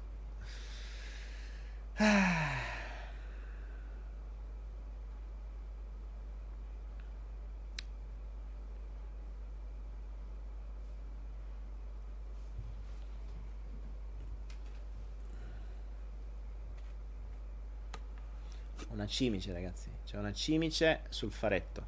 Ci stanno ascoltando. Allora, oggi siamo un po' di meno, chissà come mai. Troppe cose troppe complicate. Abbiamo parlato del ponte di Genova, sta roba qui. Oggi non si scherza, non si ride. Troppo seri, troppo seri, ragazzi. Troppo seri. La gente non piace la seritudine. La seritudine. Quando, quanto stiamo parlando? Un'ora e 07. Eh, si è già fatta un'ora. Si è già fatta un'ora. Vediamo un po', vediamo un po'. Angela dice io con tutti e due i piedi. Leo medita destro. Daniele, perché non fai più seminari? Morpheus, perché non faccio più seminari? Perché non servono a una mazza. non faccio più seminari perché non servono. Perché, mm, perché ti prenderei in giro perché il tempo è troppo poco. Perché per, per farti. Per passarti qualcosa avrei bisogno di mesi. Ma non solo passarti, cioè per farti fare esperienza di qualcosa ci vorrebbero mesi. Mesi in un ambiente asettico, in un ambiente staccato da quello in cui vivi mesi interi. Mm, rinchiudersi in una sala d'hotel per, uh, per due giorni tutti assieme non è un seminario, è un modo per evadere dalla, dalla, propria, dalla propria realtà per incontrare persone nuove in cui ti vengono dati delle emozioni nuove di cui probabilmente diventerai drogato e dipendente, per cui poi quando ti venderanno gli altri seminari non vedrai l'ora di andare all'altro seminario. Non perché ti stanno insegnando qualcosa di nuovo, ma perché hai bisogno di quelle emozioni che ti ha dato quel seminario. Non a caso, spesso e volentieri il, um, i seminari hanno sempre dei momenti molto emozionali so, meditazioni particolari, cose in cui, cose in cui si va in un, in un, momento introspettivo. Quando entri dentro vengono fuori sempre cose particolari, le emozioni che si vivono, è ci vuole tanto a creare, basta una meditazione per creare uno stato emozionale importante. E se normalmente nella tua vita non vivi degli stati emozionali importanti, diventa una droga. E quindi per chi fa i seminari diventa un business. Ce ne sono migliaia di questi. Uh, io poi, tra l'altro, un'altra cosa che odio è ripetermi. Quindi, quando lo faccio una volta, stato, ci sono stati due corsi che ho fatto una sola volta in vita mia. Perché basta. Mia, il mio interesse è realizzarlo il corso. È come il discorso che ho fatto adesso sulla lettura veloce. Basta, l'ho fatto una volta. Non è sto lì a fare i seminari per ripeterlo. Che due palle. Eh, non ho voglia di ripetere le cose. Già le ripeto qua un sacco di volte. Seminario vorrebbe dire ripetere, ripetere, ripetere costantemente. A quale fine? Che senso ha ripetere? Io non mi diverto a ripetere. Mm, perché devo perdere tempo a ripetere? Oh, se devo fare per business è un discorso, ma non mi frega niente, non mi serve, non... mi annoio. Non faccio più una cosa che mi annoia. Morpheus, grazie. Ma allora non c'è speranza. la speranza te l'abbiamo detto, non c'è speranza. La speranza ce la dobbiamo togliere. Possiamo sperare nell'azione, cioè, do, do, meglio, non possiamo sperare nell'azione, dobbiamo agire. Nel momento in cui ci togliamo la speranza, agiamo e nel momento in cui agiamo e non speriamo più in qualcosa di esterno, cominciamo a fare forza sulle nostre risorse, quindi iniziamo a capire che cosa siamo in grado di fare, vediamo che cosa ci manca e lo cerchiamo e lo impariamo e poi agiamo.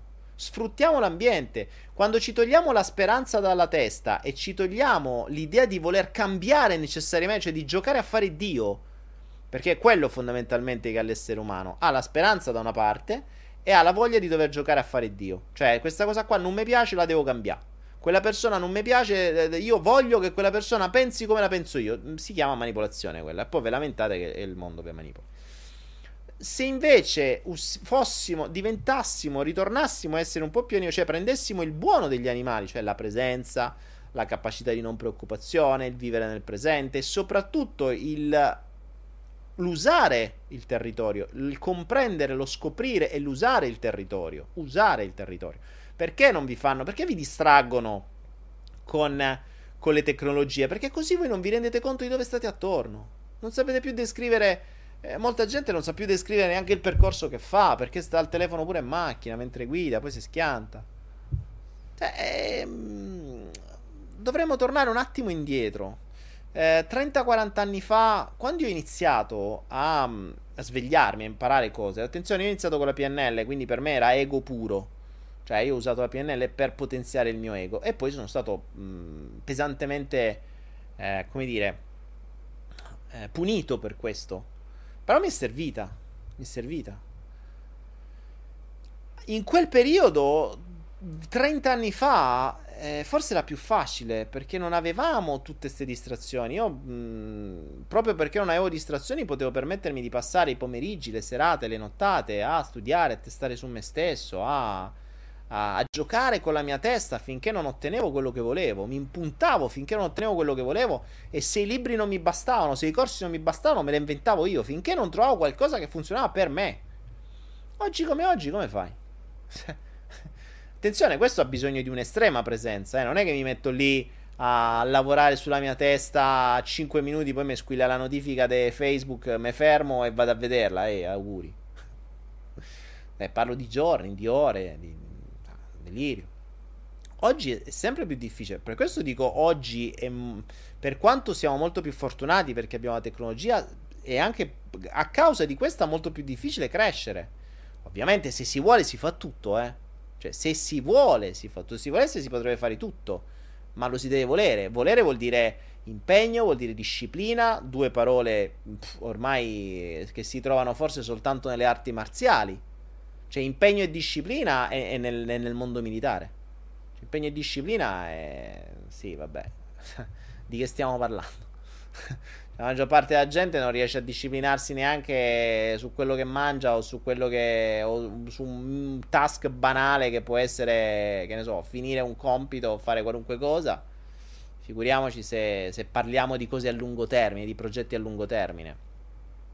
Per questo vi dicevo mh, mm, Per questo vi dicevo quando, quando si fanno gli obiettivi, quando si pongono gli obiettivi, gli obiettivi devono essere definiti per bene e devono essere uh, con... cioè devono avere determinate caratteristiche. Se non l'avete visto c'è il mio corso sugli obiettivi gratis, anche quello, sta su YouTube, su Anaera, sta un po' dappertutto. Guardatelo perché è importante, gli obiettivi valgono per tutto, anche e soprattutto quelli mentali. Eh...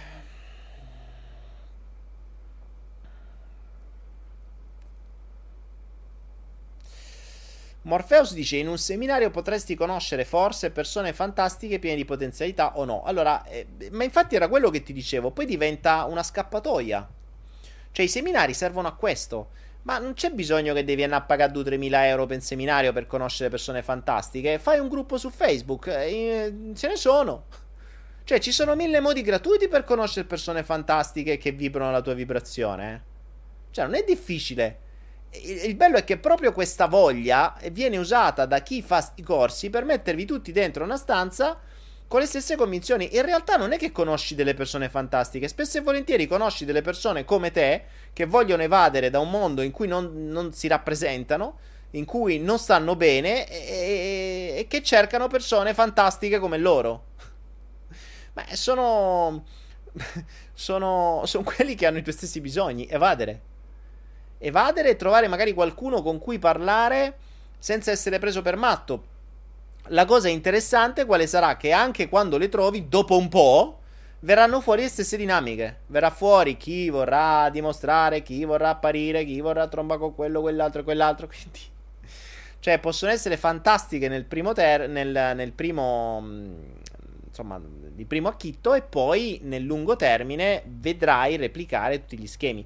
Ma va benissimo se trovi persone che sono pronte a crescere Mm, non è facile. Non è facile perché la gente, ricordiamoci che più che essere libera dalle proprie catene, preferisce essere appartenente a un gruppo.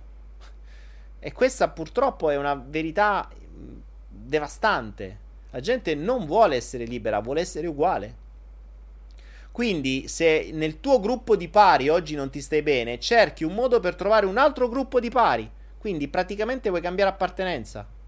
Puoi cambiare branco, ma sempre un branco stai. Dove ci saranno delle regole, dove tu avrai un ruolo, spesso e volentieri non definito, perché nei branchi degli animali loro sono in gamba, loro li definiscono per bene. Invece negli umani no, e a chi ce l'ha più lungo subito, a chi deve definire una cosa. C'è stata mh, tempo fa creai i mh, come si chiamavano? Dei games, non i manipulation game, prima creai un'altra cosa. E, ehm, ed erano diversi task che le persone dovevano fare. Si sono creati dei bei gruppi, hanno iniziato a fare delle belle robe. Eh, insomma, si impegnavano, facevano, dicevano. Se non ricordo male, al quinto o sesto task, gli feci. proposi questa cosa qui. Questo fu l'ultimo task, o forse il penultimo, perché da lì si ruppero tutti i gruppi. Cioè, prima erano tutti gruppi d'amore d'accordo. Ah, Daniele, fighissimo, mi ha imparato questo. Ah, che figo. Eh, facevano tutte le. Insomma, tu, stavano seguendo bene, stavano crescendo bene.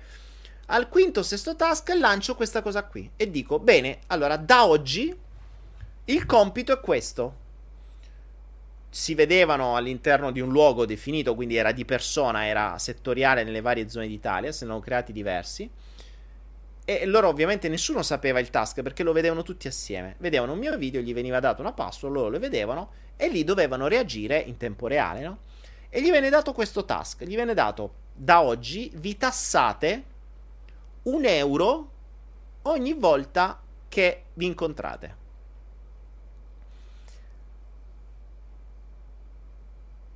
Oltre a tassarvi, definite tra di voi un cassiere che sarà quello che manterrà tutte le tasse. Un euro, eh, stiamo parlando di un euro, cioè è un caffè, quindi non era... Quindi dovevano innanzitutto tirar fuori un euro, tassarsi, de- scegliere chi li doveva tenere, scegliere chi li doveva tenere, e non solo, scegliere ogni volta a chi donarli. Perché poi ognuno di loro poteva proporre a chi donarli, poteva essere darli alla gattara di turno o al mendicante di turno, non mi interessava. Me, l'importante era che loro si tassassero, che definissero tutti assieme un cassiere, che definissero tutti assieme un progetto a cui dare quei 10-15 euro. Stiamo a parlare dei spiccioli. Si sono rotti tutti i gruppi. Tutti. Tutti. Non è, non è mai arrivato nessuno al task successivo. Tutti si sono rotti. Quindi puoi essere fantastico quando ti pare, finché ti faccio fare le cose d'aggregazione dove ci si diverte tutti assieme, bene. Ma appena metti mano al devi decidere una persona, è finita. Perché no, io no, lo faccio io, no, lo faccio io, no, perché io un euro? Ma io voglio mettere due, no, ma io perché devo mettere quello che ha detto lui? No, ma perché il mio progetto è meglio del tuo? È finito. Ha detto ok, va bene. Le persone non vogliono cambiare, vogliono avere ragione all'interno del loro gruppo. Questo è quello che accade dopo un po'. Quindi, ripeto, non è facile cambiare. Cambiare è un lavoro, è veramente un lavoro. Ma è un impegno costante. Bisogna lavarsi di umiltà, bisogna mettere in dubbio qualunque cosa. Bisogna essere pronti a dire scusate, ho detto una valanga di cazzate. Eh, bisogna essere pronti a rinnegare le stesse cose che tu stesso prima dicevi. Cioè, devi essere, pron- devi essere pronto a cambiare tutto. Mm, sono troppe, troppe cose. Oh, ragazzi, mi chiedete il flotto. Eh, oggi non c'è. Oggi sciopero del flotto. Perché questi sono dei flow di passaggio. Essendo dei flow di passaggio, non c'ho il flotto. Voi mi direte, in realtà è una, una, scusa, non l'ho preparato, basta, era molto semplice. Quindi, no, non, oggi non c'è il flotto. Lo riavvieremo nel centesimo, vedremo. Magari ci inventiamo qualcosa di nuovo, non lo so, ma vediamo. Mo vediamo, mo vediamo. Allora, lo rifarà il flotto? Sì, sì, lo rifaremo. Magari me lo invento. Detto, questo è un passaggio. Questo è l'ultimo uh, flow di questa mia vita. Perché il prossimo sarà dalla mia prossima vita. Quindi adesso sto letteralmente cambiando vita. Questo è il mio, sono i miei ultimi giorni di purgatorio. Dopodiché. Uh, dopodiché inizio la mia nuova vita e vedremo che cosa accadrà. Mi porterà in posti nuovi, persone nuove, come al solito. Insomma, entro nella mia quattordicesima vita e vedremo che cosa accadrà. Magari nella nuova vita non ci sarà il flotto, ci sarà qualcos'altro. Ci sarà lo sflotto. non lo so, vedremo. Um... Maurizio Cadelano mi dice differenza tra mente e spirito. Sono due parole. Eh, tutte, tu, tu, tutte, le parole dipende, dipendono dalla, dal significato che tu gli dai. Le parole sono un, uh, un contenitore vuoto su cui attacchi un'etichetta con delle lettere e a quelle lettere tu gli dai un significato. Quindi mh, mm, il mio significato può essere diverso dal tuo. È irrilevante. Spirito per me può essere quello a 99 gradi con cui ci fai il limoncello. E che in un barattolo ci sta pure bene. Se tu scrivi un barattolo scritta spirito, ci sta bene. Piena bottiglia in genere. spirito ci sta. Oppure lo spirito può essere quello rosa con cui pulisci e sgrassi. Eh, che vuol dire spirito? Ognuno ci dà il suo significato. Quindi non mi chiedete il significato sulle parole, perché se no vi dovrei fare come quello, vi ricordate? No, tu come la pensi? Eh, che vuol dire per te spirito? E poi vabbè la seconda che hai detto. Quindi è quello il principio.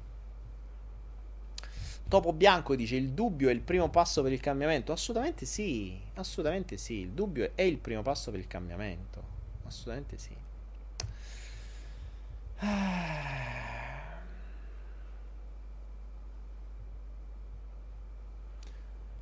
Alessandro Mini, ciao Daniele, come posso parlare con te? Mi basterebbe anche al telefono. Alessandro, eh, come ti ho detto, io il telefono non ce l'ho.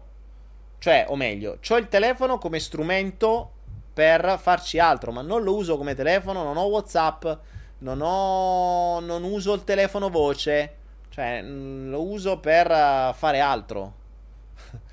lo uso per, uh, per, uh, per gestire investimenti, controllare server, computer, software, cioè per quello per me, per me il telefonino è un terminale di lavoro. Quindi non mi chiedete di parlare a voce perché no, cioè non lo faccio. Non, um, mi, mi parlate qui a voce. Mi parlate qui a voce.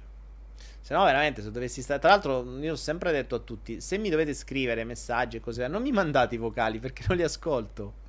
Cioè, se tutti mi mandassero vocali, io dovrei stare tutto il giorno a sentire vocali. Per lo stesso principio per cui vi dicevo prima che i telefonini, i messaggi, i messenger sono delle distrazioni immense.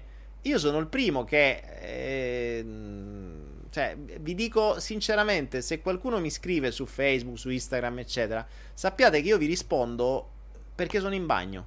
Quindi il bagno per me è il momento in cui leggo i messaggi e rispondo. Lo so che è brutto, però almeno lo sapete. Cioè, voglio essere onesto con voi. Quindi eh, sono quei momenti che dedico al telefonino. Eh, in cui mi posso. Eh, diciamo sono quegli unici momenti in cui anche se non sono presente in quello che faccio non mi cambia veramente tanto, ecco via. Per cui posso togliere la presenza da quel momento meditativo, anche se a volte quei momenti sono dei momenti veramente intuitivi, ma una volta ogni tanto lo dedico al, al, a rispondere ai messaggi.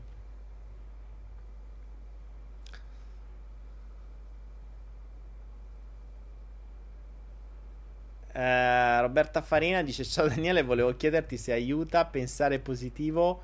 Sono preoccupata per aspettare un esito di esami di mia figlia. Speriamo bene che non ha nulla. Roberta, in realtà non aiuta né pensare positivo, ma non aiuta neanche preoccuparti. Non, non ha senso. Torniamo al discorso del pensiero astratto. Stai usando il pensiero astratto in modo distruttivo. Cioè, non ha senso. Quando ricevi l'esame, lo leggi. In quel momento sei presente e te ne occupi. Non ha senso preoccupartene. Non ha senso pensare cioè, non è che il tuo pensiero positivo, se ha una malattia guarisce o se non ce l'ha arriva. Cioè, non, non cambia. Eh, tra l'altro, forse non sapete, ma se andate a studiare indietro nel tempo la storia del pensiero positivo, la storia del pensiero positivo è nata per sedare i popoli, è lo stesso concetto della speranza. Cioè, il pensiero positivo è molto più negativo, o meglio, ha molto meno potere di quello negativo. Quindi dovete fare 5-6 pensieri positivi per pareggiare uno negativo in realtà la tua preoccupazione è già un pensiero negativo. Quindi tu puoi pure dire sta bene, sta bene, sta bene, ma nel frattempo sei preoccupata. La tua vibrazione di fondo è negativa. Quindi puoi pure stare zitta, cioè puoi pure risparmiarti il tempo di sta bene, sta bene, sta bene, perché tanto non è che lo prendi per culo all'inconscio, si rende conto che tu sei preoccupata ed è quella la vibrazione che mandi. Torniamo sempre al concetto di vibrazione, legge di attrazione, legge di risonanza, vale la vibrazione di fondo, non la vibrazione esterna, non quello che raccontiamo. Ok? Questo lo ripeterò a morte. Cioè, la, la gente, eh, mh, mm, come dire, confonde il, la vera vibrazione, quella a cui, le tue vibra- a cui le tue cellule, i tuoi pensieri vibrano, con le cose che diciamo. Cioè, la nostra voce è una vibrazione sonora che non c'entra niente con la nostra vibrazione di fondo delle nostre cellule, dei nostri pensieri, di quello che davvero inviamo all'universo. Cioè la nostra voce si ferma qua, di fronte a noi, si ferma a questo microfono, già dall'altra stanza non mi sentono. La nostra vibrazione va molto oltre, entra in risonanza col mondo intero. Quindi non è la voce che cambia, non è il nostro chiacchiericcio interno che dice sto bene, sto bene, sto bene, sto bene, sto bene è la vibrazione di fondo. Perché se dentro di me io penso sto morendo, ha voglia di sto bene, sto bene, sto bene. Non ci crede nessuno. E questo è il concetto. Quindi il, um, la cosa migliore da fare, anche se so che mi rendo conto che non è per niente facile, è il appunto la presenza. Cioè, ti arriveranno gli esami fra tre giorni e fra tre giorni ci pensi. Non sta, adesso stai qua a sentire dopo se laverai i piatti, stai là, lava i piatti, non ti sta a preoccupare. Non ha senso. Anzi, a dire il vero, la preoccupazione è quella che potrebbe danneggiare perché stai inviando un'intenzione negativa. Quindi la cosa migliore è non pensarci.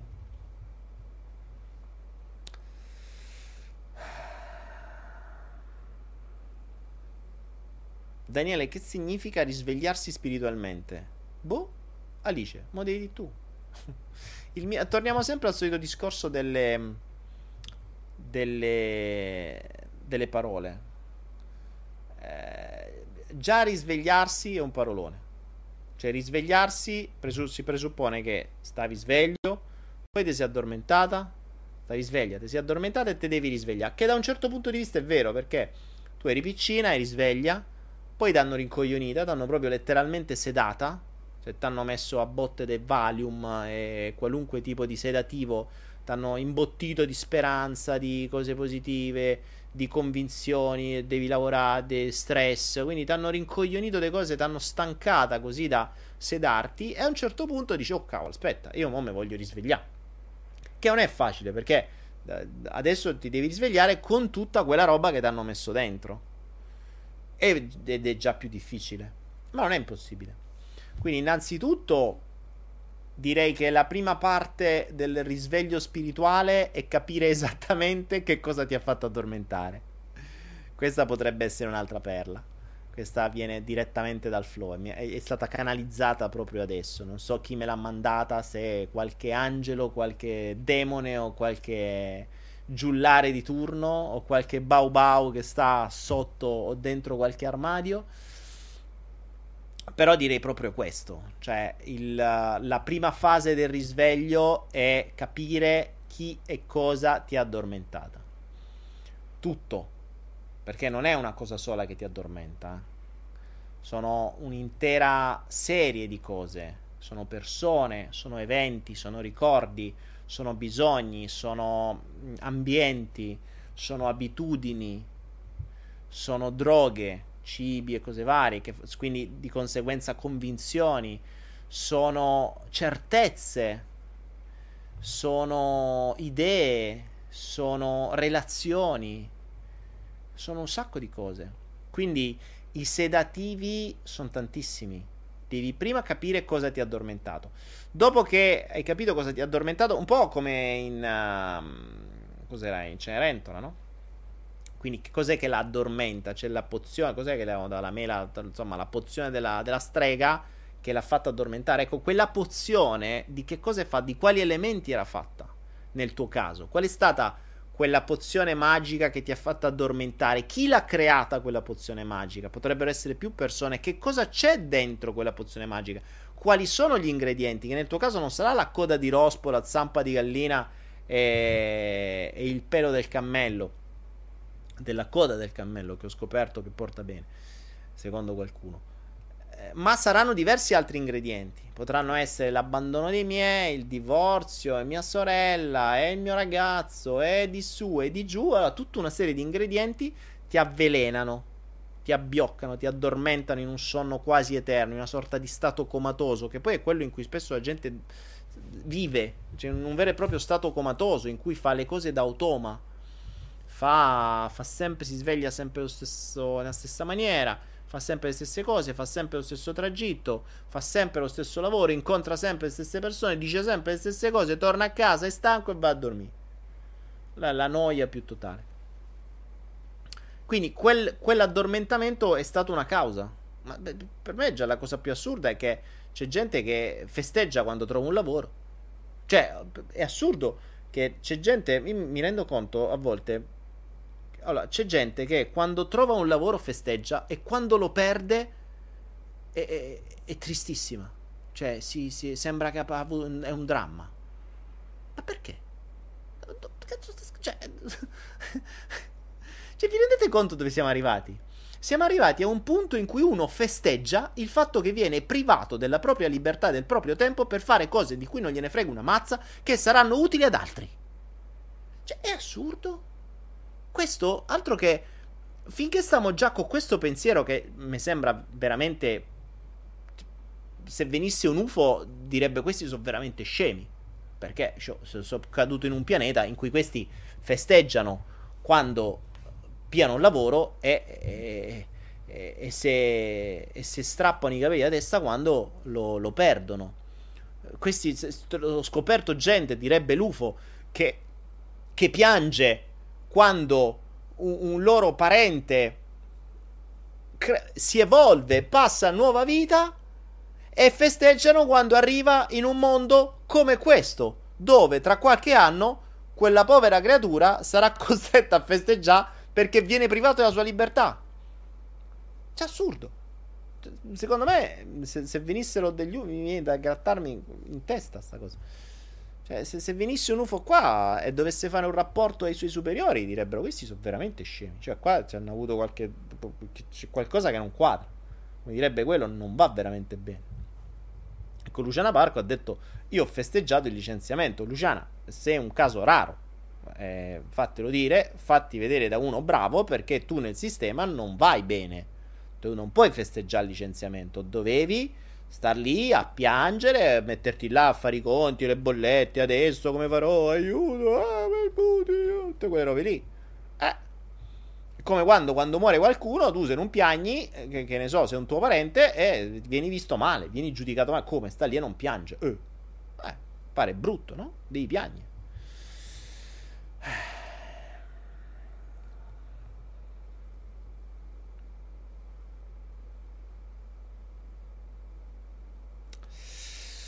Alice, oh, allora Alice mi dice, cap- ma capire con la testa non vorrebbe dire utilizzare la mente per raggiungere un fine che invece è proprio dello spirito?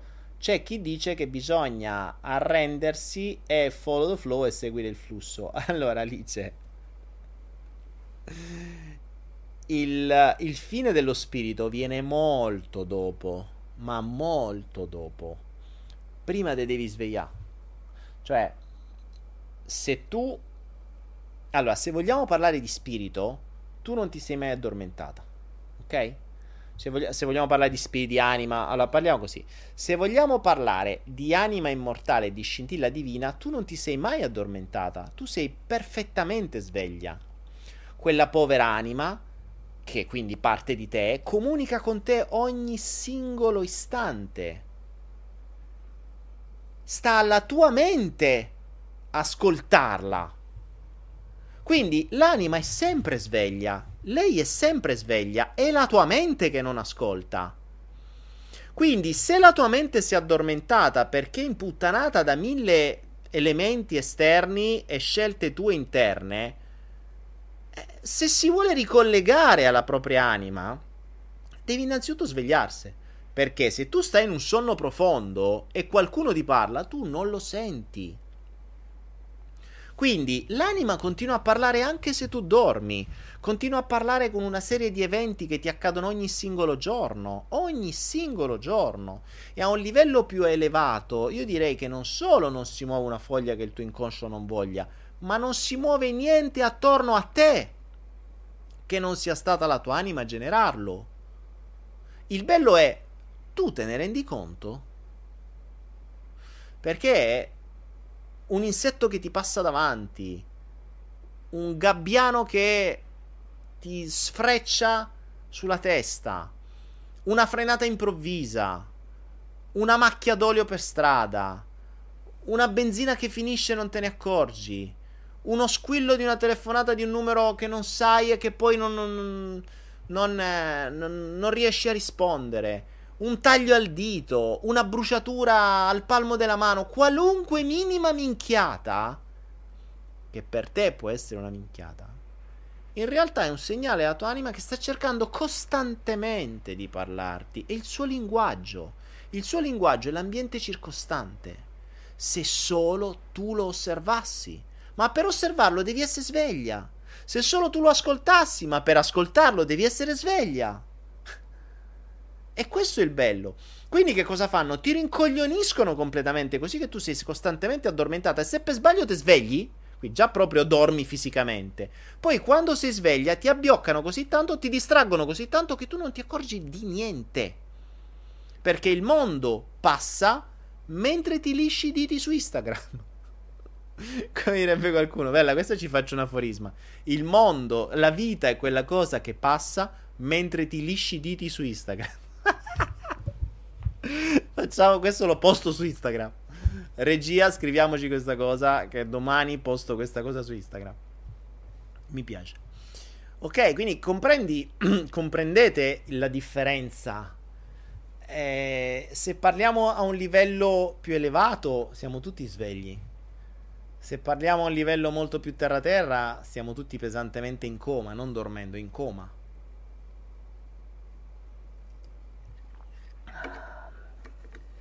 Davide Calibran dice C'è da tenere conto che se non abbiamo un lavoro, le bollette e il resto come le paghiamo? E questo è uno dei primi condizionamenti. Chi ti dice che devi avere un lavoro per pagare le bollette? Chi ti dice che devi avere le bollette? Chi ti dice che devi stare lì? In quel mondo? E chi ti dice che non esistono mille altri modi per generare degli utili senza dover lavorare. Guardati il mio corso sulla mentalità finanziaria e capirai tutte le credenze finte che ti hanno installato e i motivi per cui non hai un lavoro e non hai, e non hai guadagni. Ricorda che se il lavoro non lo trovi, è prob- ma guarda che difficilmente la tua anima ti farà cercare un lavoro, eh. Cioè, tu non sei nato per lavorare. Lavorare 8 ore al giorno per 6 giorni a settimana è il, um, è il sedativo più grande, è il modo migliore per toglierti mm, un terzo della giornata e darti lo stress per l'altro terzo quando non lavori.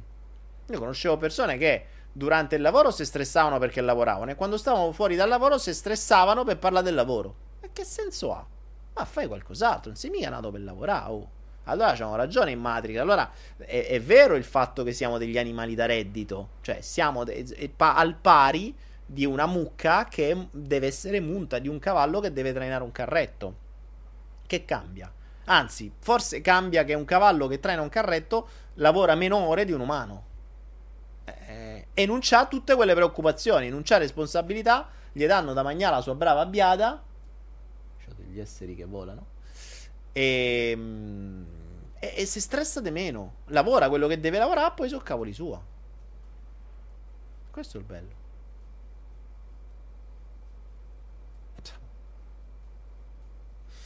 Capite? Quindi...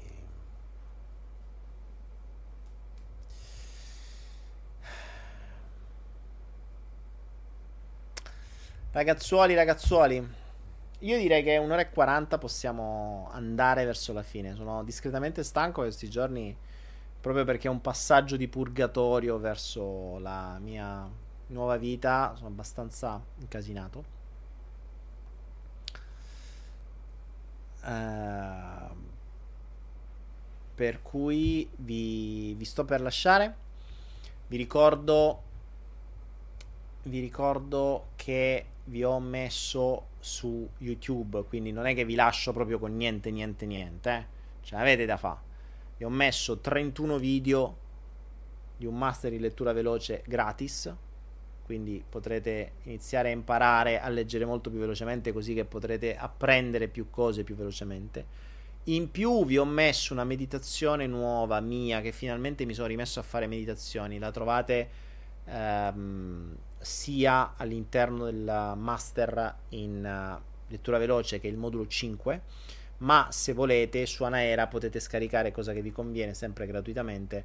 Potete scaricare il, uh, il file MP3 che potete mettervi dentro la, il, vostro, il vostro telefono perché su YouTube dovendo mettere i video ci stanno le pubblicità, vi interrompe, quindi non la, non la seguite su YouTube. L'ho messa per dover di cronaca, però scaricatela, tanto la trovate in, in alta risoluzione audio uh, su, su Anaera. E c'è questa meditazione che ho fatto sul focus e concentrazione, appunto. Quindi, quando dovete fare qualche cosa in maniera estremamente focalizzata, fate quella meditazione prima così che la vostra mente si setta sul focus, si setta sull'attenzione. Se dovete studiare, se dovete fare un esame, eh, se dovete fare qualcosa per il vostro lavoro, se dovete, che ne so, creare un, uh, un business plan, qualunque cosa che dovete fare, avete bisogno di, di concentrazione, anche se dovete fare delle scelte importanti. Le scelte le dovete fare in presenza, non fate mai le scelte così mentre la vostra testa sta in aria. Mai le scelte devono essere fatte con estrema presenza e fare una meditazione del genere durante una ehm, cioè prima di fare una scelta può essere di importanza vitale vitale. Soprattutto se fate scelte di vita fate veramente attenzione a fare scelte di vita senza pensarci. Mi raccomando davvero ragazzi. Io mh, mm, per me il è, è un piacere, è un onore è dedicare tanto tempo, voi non avete idea, per fare quel master in lettura veloce, quanto tempo ci sia dietro, perché bisogna creare, bisogna eh, registrare, bisogna montare, bisogna mettere tutti gli inserti sui video, cioè ci vuole veramente tanto tanto tanto tempo che non è soltanto mio ma anche di altre persone che si impegnano per realizzare tutte queste cose gratis. Quindi non vi chiediamo niente, condividete, fatelo conoscere e, e soprattutto fatene tesoro. Grande, la mia più grande soddisfazione è veder crescere voi. Eh, so che Ehm, la speranza l'abbiamo lasciata da parte. Però so anche che sui grandi numeri e con il fattore tempo le cose possono davvero cambiare. Magari per qualcuno, non tutti, no? Uh, come dicevo sempre, se, se, tutto quello che faccio essere, potrà essere utile anche solo per una persona e questa persona riuscirà davvero a cambiare la propria vita e vivere sereno, tranquillo e felice in abbondanza eh, e in salute, allora tutto quello che ho fatto, 300 video, 21 milioni visualizzazioni, anni e anni e anni di tempo a fare cose, me e altre persone per voi, se soltanto una persona avrà avuto un vero beneficio, tutto questo avrà avuto un senso. Se poi saranno due, meglio. Se poi saranno tre, meglio ancora. Quindi semplicemente quello che vi chiedo è fatene tesoro, fatene tesoro perché le cose gratuite sono una brutta cosa. Perché vi dicono che la gente non gli dà valore. È vero, lo so. L'hanno scaricato questo corso nei primi due giorni. Ormai quasi 7000 persone, non so quante migliaia di persone hanno scaricato. Ci hanno intasato i server, i server sono rallentati. C'è gente che non si riesce a iscrivere perché i database sono, puttanati per tutta la gente che sta arrivando. Voglio vedere quanti di queste migliaia di persone davvero lo seguiranno e lo porteranno a termine. Questo mi piacerebbe vedere. Perché quando una cosa la pagano, la fanno. Quando non la pagano, non gli danno valore. Questo è quello che ti dicono. Io vorrei smentirla, sta cosa. Vorrei veramente smentirla. Anzi, una cosa vi chiedo, ragazzi. Vi chiedo veramente questa cosa qui. Vi chiedo a tutti voi che avete scaricato questo corso, lo state scaricando, eccetera. Eh, se potete, su Anaera, mettete le recensioni. Mettete le recensioni perché mi piacerebbe prenderle e metterle poi sul sito. Quindi potete metterle anche anonime o col vostro nome semplicemente senza il cognome, non mi interessa. Mettete le recensioni su quello che pensate di quello che state seguendo. Se avete seguito 3, 4, 5, 10, 12 capitoli, quelli che sono i, i moduli, o la meditazione o quello che sia. Fatelo, vi prego, mm, fatelo.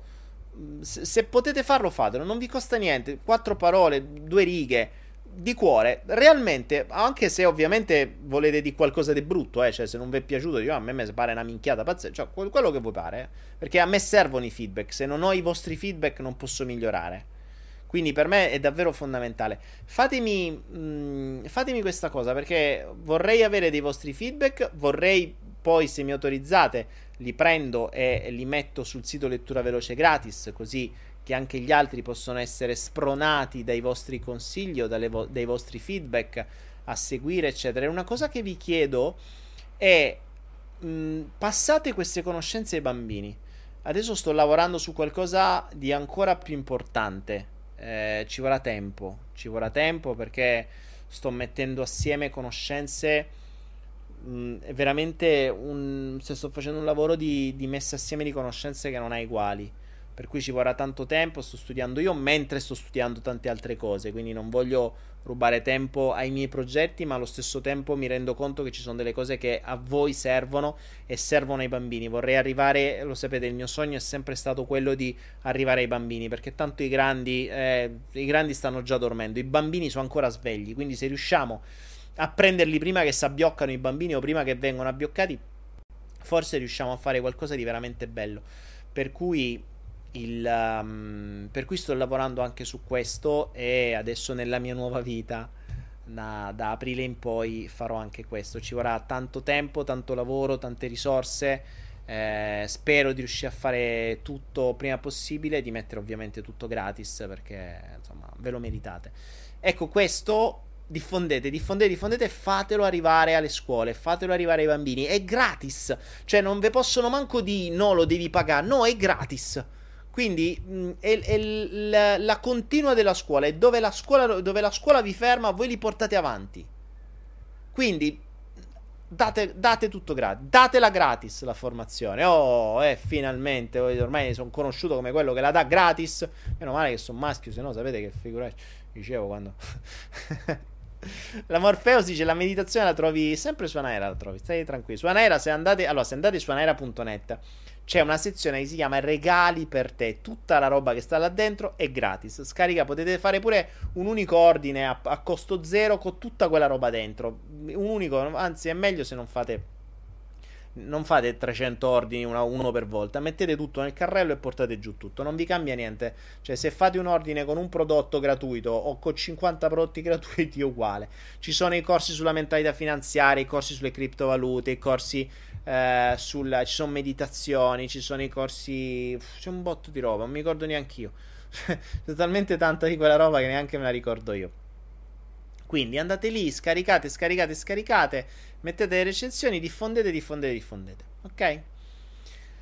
Ah, ok ragazzi, allora io vi ringrazio, noi ci vediamo probabilmente, ad, cioè, sicuramente ad aprile, mm, se riesco qualche giorno prima. Non lo so, vediamo perché adesso quando mi sposto dovrò pensare a innanzitutto riorganizzare tutto, capire i rumori, le stanze, le cose, i green screen, i microfoni, soprattutto la linea internet che non so ancora se ci sarà buona, se riuscirò a trasmettere, non so ancora niente.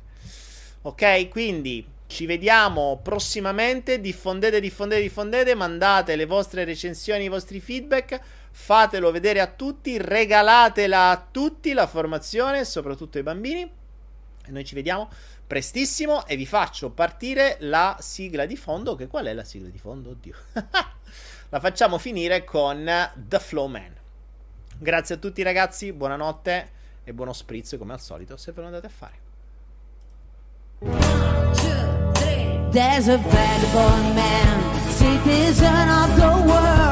Is a clown of thoughts and his words. Like a cat, sometimes fast and sometimes much more slow. And his song is the flow. He just doing what he can between reality and his ghost. He's still searching